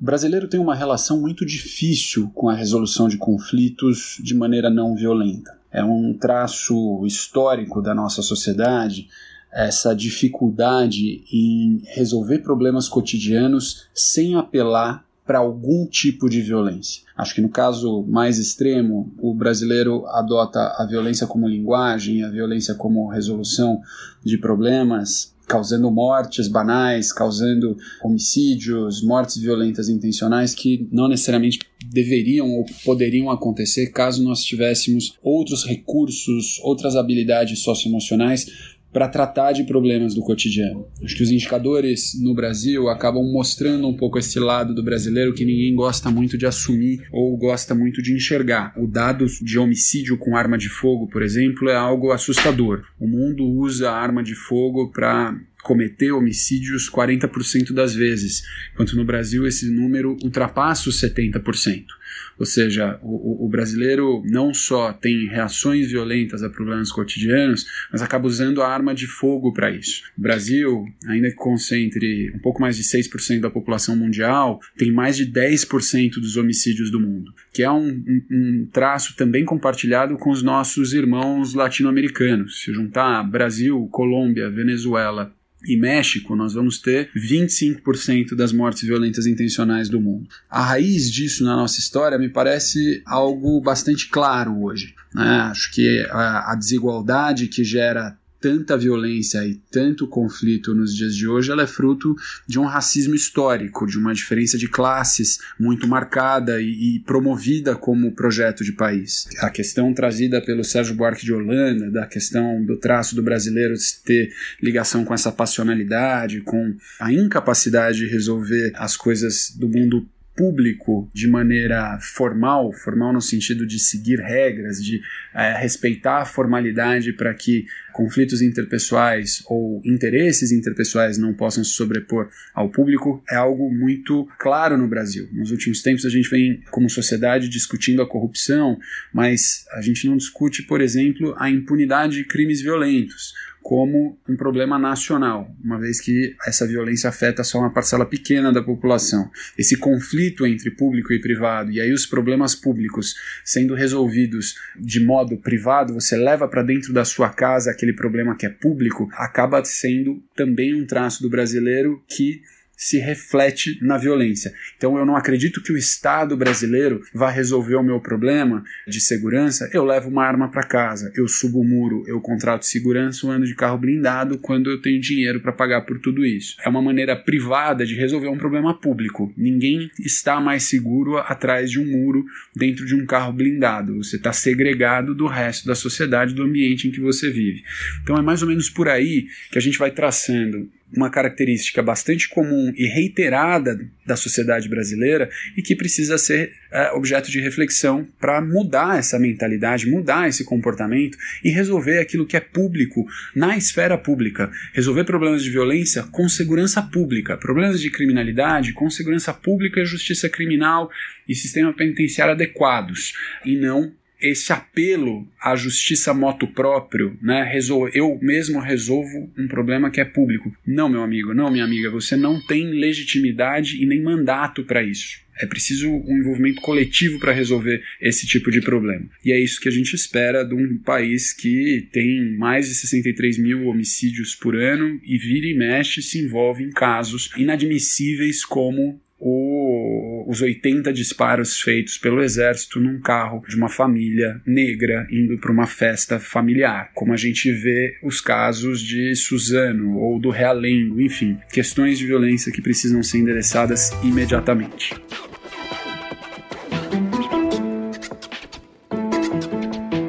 Para o urbanista João Sete Whittaker, que vocês já conhecem do Mamilo 146, Crise Habitacional, a gente fez a seguinte pergunta. Como decisões de urbanismo e de arquitetura influenciam a nossa sensação cotidiana de segurança? A gente perguntou isso em função de, por exemplo, a gente não sai na rua porque é perigoso. E aí, porque não tem ninguém na rua, fica mais perigoso. Então, como que essas escolhas urbanísticas interferem na nossa sensação de segurança? Existe uma falsa percepção de que lugares vamos dizer, por eles serem mais organizados, mais regulados do ponto de vista daquelas dos instrumentos de controle da suposta violência, eles se tornam por isso espaços mais seguros ou com maior sensação de segurança.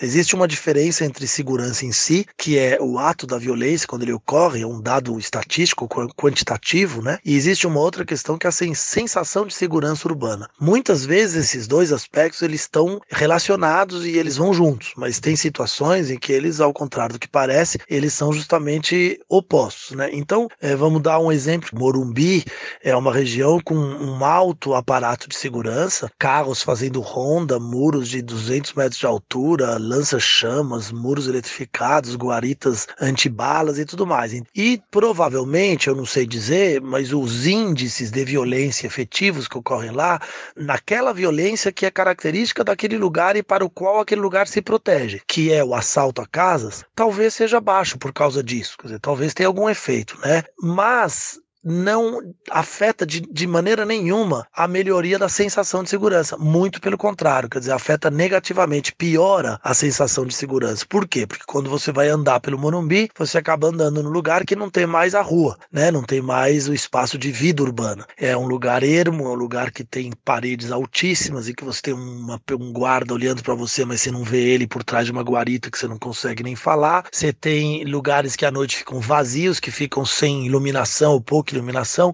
Então, uma pessoa, por mais que talvez não aconteça nada com ela, ela vai ter muito medo de passar. E provavelmente essa situação urbana de sensação de insegurança, ela também pode se reverter na potencialização de outros tipos de violência que não são aqueles para o qual aquele aparato de violência foi pensado. Então, aquele aparato de antiviolência foi pensado para evitar assaltos nas casas, mas ele não foi pensado, por exemplo, para evitar que uma mulher andando sozinha seja atacada. E talvez no Morumbi, se uma mulher for andar, andar sozinha à noite, ela tenha mais chance de ser atacada do que em outros lugares, apesar de todo aquele aparato anti-violência. Né? Então, é, é, tudo bastante complexo. O que acontece é que a gente sabe quem trabalha com urbanismo, que regiões muito dinâmicas, regiões que tem muita gente que utiliza, que, que muito comércio e diversidade de uso, elas são regiões que têm, em relação à questão da violência direta, da violência da rua, que é do assalto, da importunação, da, da do ataque, do, do assédio,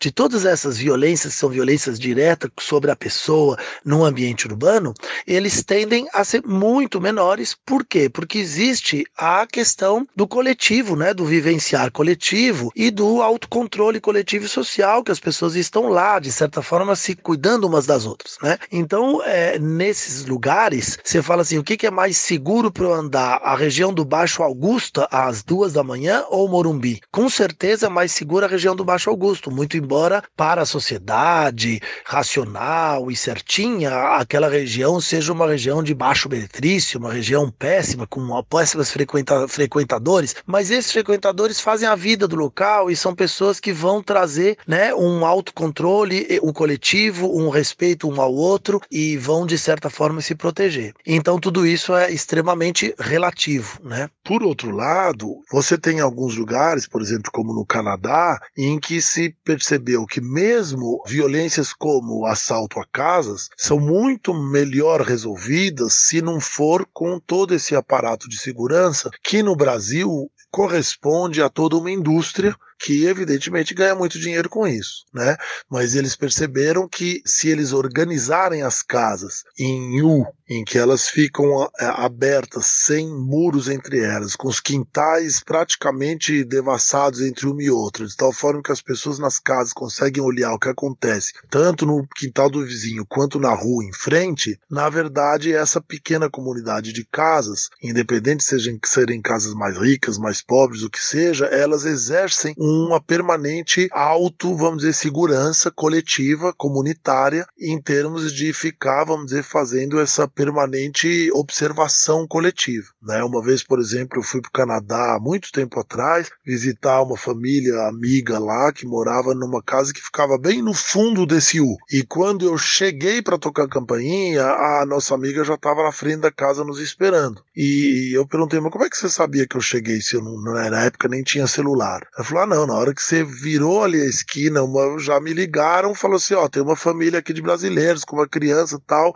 não é? Você não estava esperando, né? E, então já avisaram ela que a gente estava chegando. Então esse é um bom exemplo para mostrar justamente o fundo da sua pergunta. É como é que as leis urbanísticas elas podem influenciar sobre essa questão.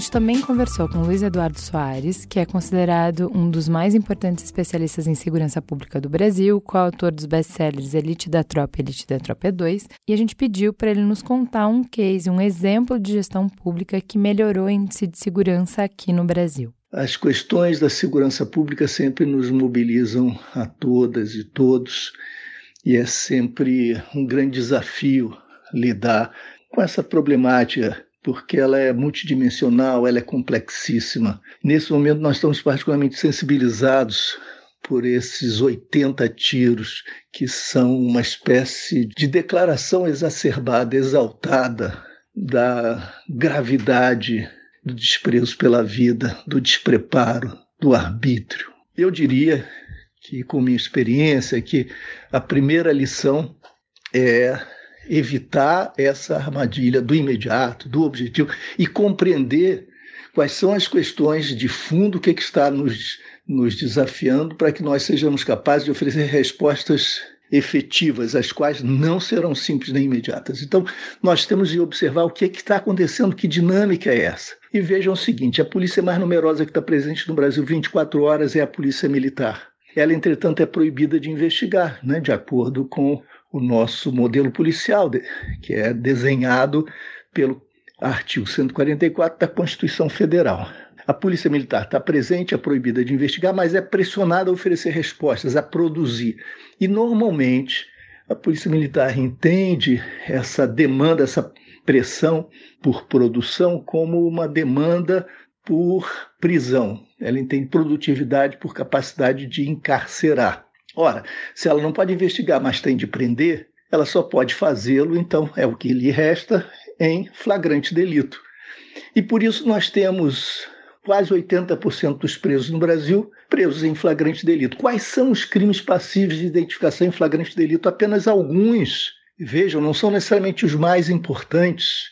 São aqueles que escapam à órbita da investigação, que prescindem da investigação, que se dão a percepção direta, a observação imediata. São os que se dão no flagrante nós estamos atuando sobre o flagrante, portanto, sobre uma certa cesta de crimes muito particular, um crivo seletivo, ao qual nós submetemos o nosso ímpeto repressivo e encarcerador. Ora, qual é a grande ferramenta de que dispõe então a Polícia Militar para prender em flagrante? É a lei de drogas. E não a lei de drogas aplicada também de um modo aleatório, democrático, com distribuição por todo o território, não é a aplicação da lei de drogas nos territórios que favorecem a ação policial, inclusive sem o mandado para invasão domiciliar, etc. Isso acontece no, no Brasil todo.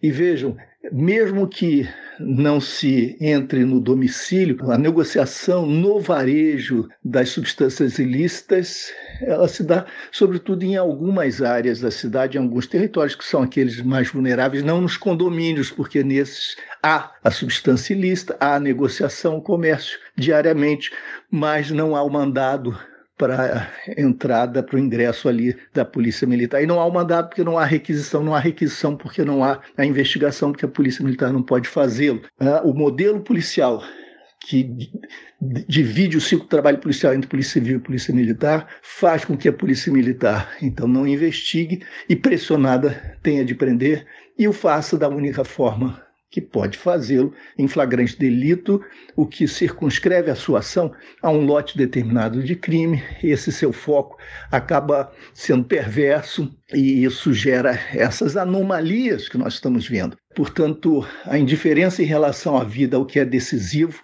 decorre do casamento perverso entre o modelo policial perêmito e irracional que nós herdamos da ditadura e que está lá determinado pelo artigo 144 da Constituição, com uma lei de drogas absurda, hipócrita, irracional, que tem servido à criminalização da pobreza, à reprodução do racismo, aprofundamento das desigualdades e a esse tipo de aberração que é o perfil do nosso universo penitenciário. Se nós não desarmarmos essa bomba, nós vamos ter mais facções criminosas e elas cada vez mais poderosas, vidas de jovens destruídas e um, um caminho que é de aprofundamento no desvio, com abandono das questões que são realmente decisivas. O que é que cumpre fazer, portanto? De fato, mudar o modelo policial, rever a nossa arquitetura institucional da segurança pública, rever a lei de drogas no caminho da descriminalização, da legalização, enfrentar com objetividade, sem preconceito, as questões decisivas, mirar com base em evidências, em dados, em conhecimento, sem as mitologias absurdas que têm impedido um caminho racional das políticas de segurança, para que nós sejamos capazes de reconstruir o país nessa área da segurança pública.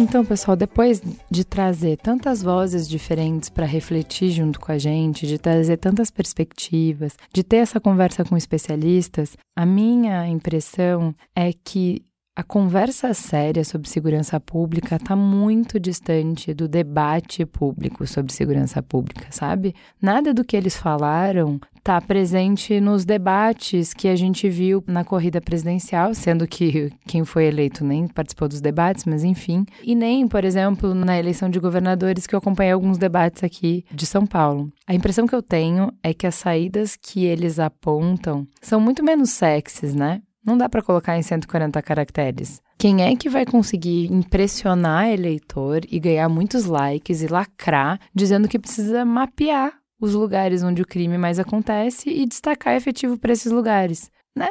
Não é uma coisa que parece que, nossa, Agora sim trouxe uma solução que ninguém nunca pensou antes. Eu gostei muito quando o Piquet fala que a gente evoluiu em muitos aspectos civilizatórios, então a nossa ciência evoluiu, a nossa saúde evoluiu. A gente tem várias críticas ao sistema de educação brasileiro, mas o Begossi, quando veio aqui, falou muito sobre isso. Olha da onde a gente saiu, né? A gente construiu bastante em poucos anos, né, em poucas décadas.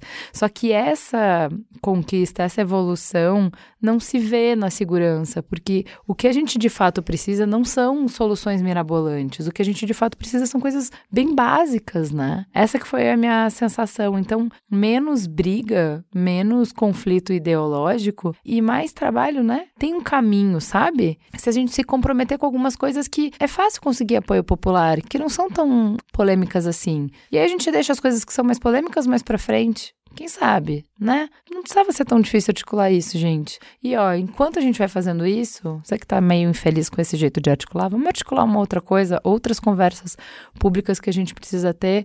Se a gente não levantar esse tapete que a gente já falou no programa de racismo e não tratar dessa ferida, não vai ser bom para ninguém. Não vai ter ninguém que vai viver em paz enquanto a gente não curar essa ferida que está na nossa alma, que nos mancha, que nos incapacita. Quanto do nosso potencial não está roubado por causa disso? Porque a gente não fala sobre isso, porque a gente não realmente para tudo que a gente está fazendo. Cara, era essa sensação que eu tinha na terça-feira. Como é que a gente está trabalhando, cara? Como que a gente está trabalhando?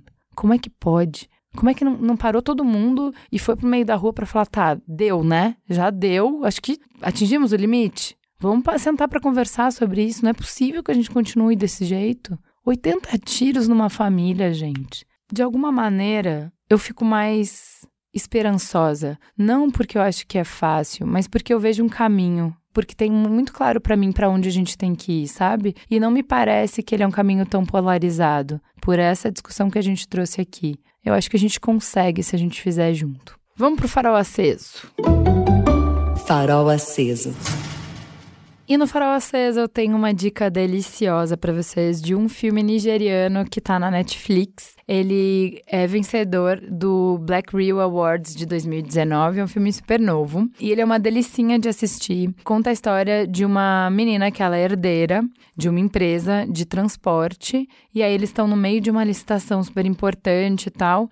E o pai dela, que é o presidente da empresa, infarta. E aí a cadeira fica vazia e ela tá crente que ela vai assumir, porque ela trabalha pra caramba do lado do pai, entende tudo dos negócios e o pai chama o tio para ajudar. E ela fica bem puta, que é falta de confiança do pai, pô, se fosse meu irmão você não ia fazer isso e tal. Eu me senti tão representada por essa mina que é batalhadora, que é conciliadora, um tipo de liderança. Até os erros dela, para mim, são tão meus Eu achei o filme muito legal porque na trajetória ele vai mostrando a prepotência dela, vai mostrando como o pai quer encaminhar ela e mostrar. Ele confia muito nela, mas ele não quer colocar ela numa roubada, né? Então, assim, ele quer passar o bastão para ela, mas de uma forma que ela esteja parada, né? Não sozinha, tendo que descobrir tudo sozinha. É muito legal, é, ela é linda, as roupas são lindas, os penteados são lindos. Eu acho incrível que quando a gente vê essa história, que não é uma história assim, no roteiro completamente inovador e tal, mas é muito legal de ser na Nigéria porque a gente vê outras referências. Então, assim, putz, muita coisa igual ao Brasil, sabe? Então, ver semelhanças e diferenças é muito legal. A protagonista é muito legal. O pai delas, relações familiares é muito legal. É muito filminho com a moral do He-Man, sabe? Então ele foi feito, construído para te ensinar alguma coisa, ele pesa na mão na hora de te dar essas lições de vida. Mas eu me diverti, achei engraçado, achei tocante, me identifiquei com a personagem maravilhosa, linda, com o pai dela. Achei muito fofa essa relação, do quanto ela é reflexo do que o pai dela acredita nela e dá espaço para ela crescer e liderar. Eu acho que é um ótimo filme para meninas que estão aí lutando por seu espaço no sol, aspirando cargos de liderança. É um filme que vocês vão curtir bastante. Lionheart, na Netflix. Fala que te escuto. Então vamos pro Fala que eu discuto. Gente, esse programa, hein? Vocês são tudo uns fracassados. Eu sabia, não, não era só eu, né? Não era só a Cris. Todo mundo apaixonado pelo Passadani. Alguém falou o nome do Passamani errado, agora a gente só chama ele assim de Passadani. A frase que resume o programa é o: É isso. Eu sou o cara do olho que treme. Essa é a frase do programa. Então, agora, durante a semana, qualquer coisa que dá errado, a gente fala: então é isso, gente. Agora eu sou o cara do olho que treme eu me acostumei com fracasso. Assim, teve muita coisa. A gente cria um grupo com os convidados para ir compartilhando os melhores feedbacks de vocês. E esse grupo não parava de mandar coisa. Eu ainda não tô parando de mandar coisa porque vocês não param de falar desse programa. Tá sensacional. O Ricardo no Twitter falou: Esse episódio sobre fracasso do Mamilos, começamos rindo, passamos para chorar de rir, levamos uns tapas e continuamos rindo, terminando só chorando e com várias reflexões e dúvidas de qual pensamento que somente a gente tem. Que episódio? A Isabela Carvalho falou no Twitter: o último episódio do Mamilos acabou com a minha crise existencial, só não cessou meu choro ainda. Usuário Franguinho Baitinga. O Mamilos sempre me arranca lágrimas, mas nessa semana foi mais sorte. O episódio 191 toca fundo, nas minhas relações, na minha família, no meu trabalho, no meu sexo e principalmente no meu fracasso. Já estou há uns três dias ouvindo e eu vou ouvir o episódio de novo. O Flávio falou a frase que definiu o episódio. Eu sou o cara que o olho treme, essa é minha vida agora. Nunca me senti tão representado quanto nesse último episódio do Mamilos. Somos todos passamane, né? Vou ler um e-mail do Danilo Reis. Olá, Ju e Cris. A vida é uma jornada. Sei que isso é um tremendo clichê, mas depois de ouvir o Mamilos 191, isso ficou ressoando na minha mente por horas. Por isso eu resolvi escrever para vocês para agradecer. Desde que eu vi o Braincast 220, a cultura da hipérbole, me policio para não rotular tudo como incrível, guardando o adjetivo para quando realmente faz jus. E pelo menos para mim, esse foi o caso. Que discussão incrível! Incrível. Quando o podcast chegou ao fim, eu tinha a nítida sensação de que este tinha sido menor do que os outros, de tão rápido que passei. Me identifiquei muito com as angústias relatadas nesse episódio. Em 2017, tive uma mudança drástica na minha vida. Eu estava vivendo felizes para sempre, que eu sempre idealizei, e praticamente já podia ver os créditos finais do filme subindo. Bem empregado, casado, morando num lugar legal. Mas aí, em menos de um ano, tudo ruiu. Demissão, divórcio, mudança de cidade, volta para casa dos meus pais. A sensação de fracasso era absurda. Com 33 anos, eu não me via mais como um jovem promissor com um futuro brilhante pela frente. Emocionalmente, sentia que tinha falhado como adulto, porque não consegui manter o casamento.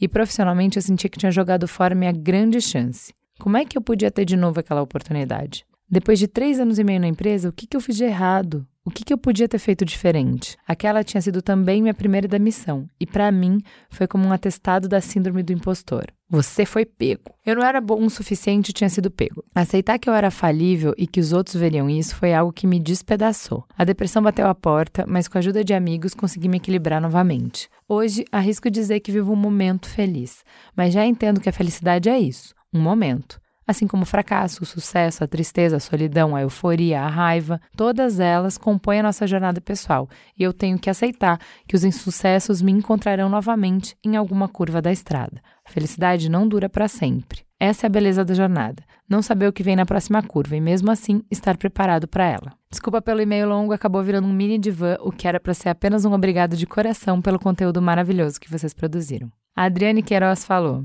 Gente, obrigada pela última edição do podcast. A jornada do herói ao avesso me fez soluçar várias vezes, umas de choro, outras de alegria, pois tudo, absolutamente tudo que vocês jogaram no ventilador combinou com a minha trajetória de vida, mais ou menos. Eu também já mudei de profissão, de rumo e de país por causa de novos rumos, mas sempre me deixando levar pela intuição e pagando por ela, mesmo quando as contas estavam atrasadas. Nunca gostei de me lamentar e nem de usar minha história de periférica, mãe jovem e cabocla que sonhou e lutou feministicamente para ser aceita como cantora lírica, algo impensável na sociedade em que vivia.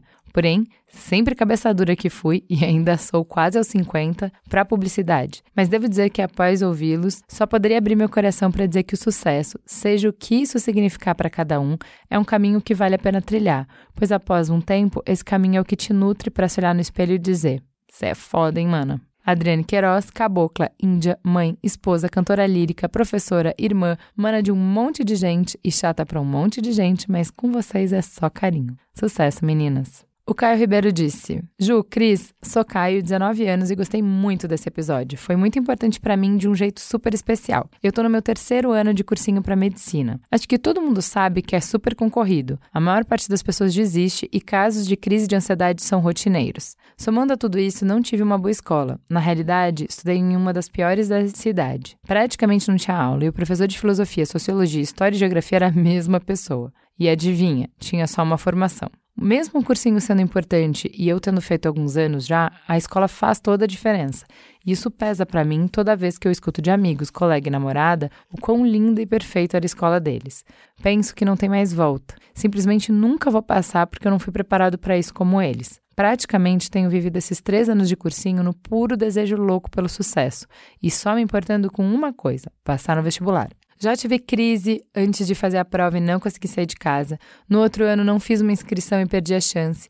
E ainda assim, sempre fui o primo inteligente que tem que passar em uma faculdade boa. Depois das histórias que vocês contaram, eu consegui refletir sobre o que estava acontecendo e me senti muito ridículo, mas um ridículo bom. Foi gostoso e acho que é a primeira vez que eu reconheço a possibilidade do fracasso como algo natural e bom. Penso que isso tem muito a ver com o jeito que a gente trata as outras pessoas. Acredito que o meu problema com o fracasso é eu ter colocado na minha cabeça que sucesso é uma coisa de pessoas legais e o fracasso é só para quem é bobão ou inferior de alguma forma. Logo, minha regra é colocada para mim também e a minha lógica me coloca como inferior. Foi muito bom poder reconhecer reconhecer com calma que eu estava redondamente enganado. É isso, gente. Por hoje ficamos por aqui e até a próxima semana.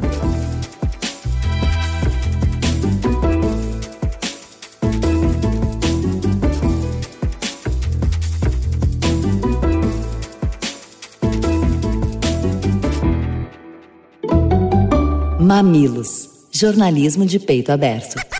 Mamilos é feito por uma equipe maravilhosa. Na pauta, Jaqueline Costa e muitos pauteiros voluntários. Vídeo e fotos, Jéssica Modono. Publicação, Pedro Estraza. E a capa, o artista incrível, maravilhoso, lindo e cheiroso, Zé Cabral.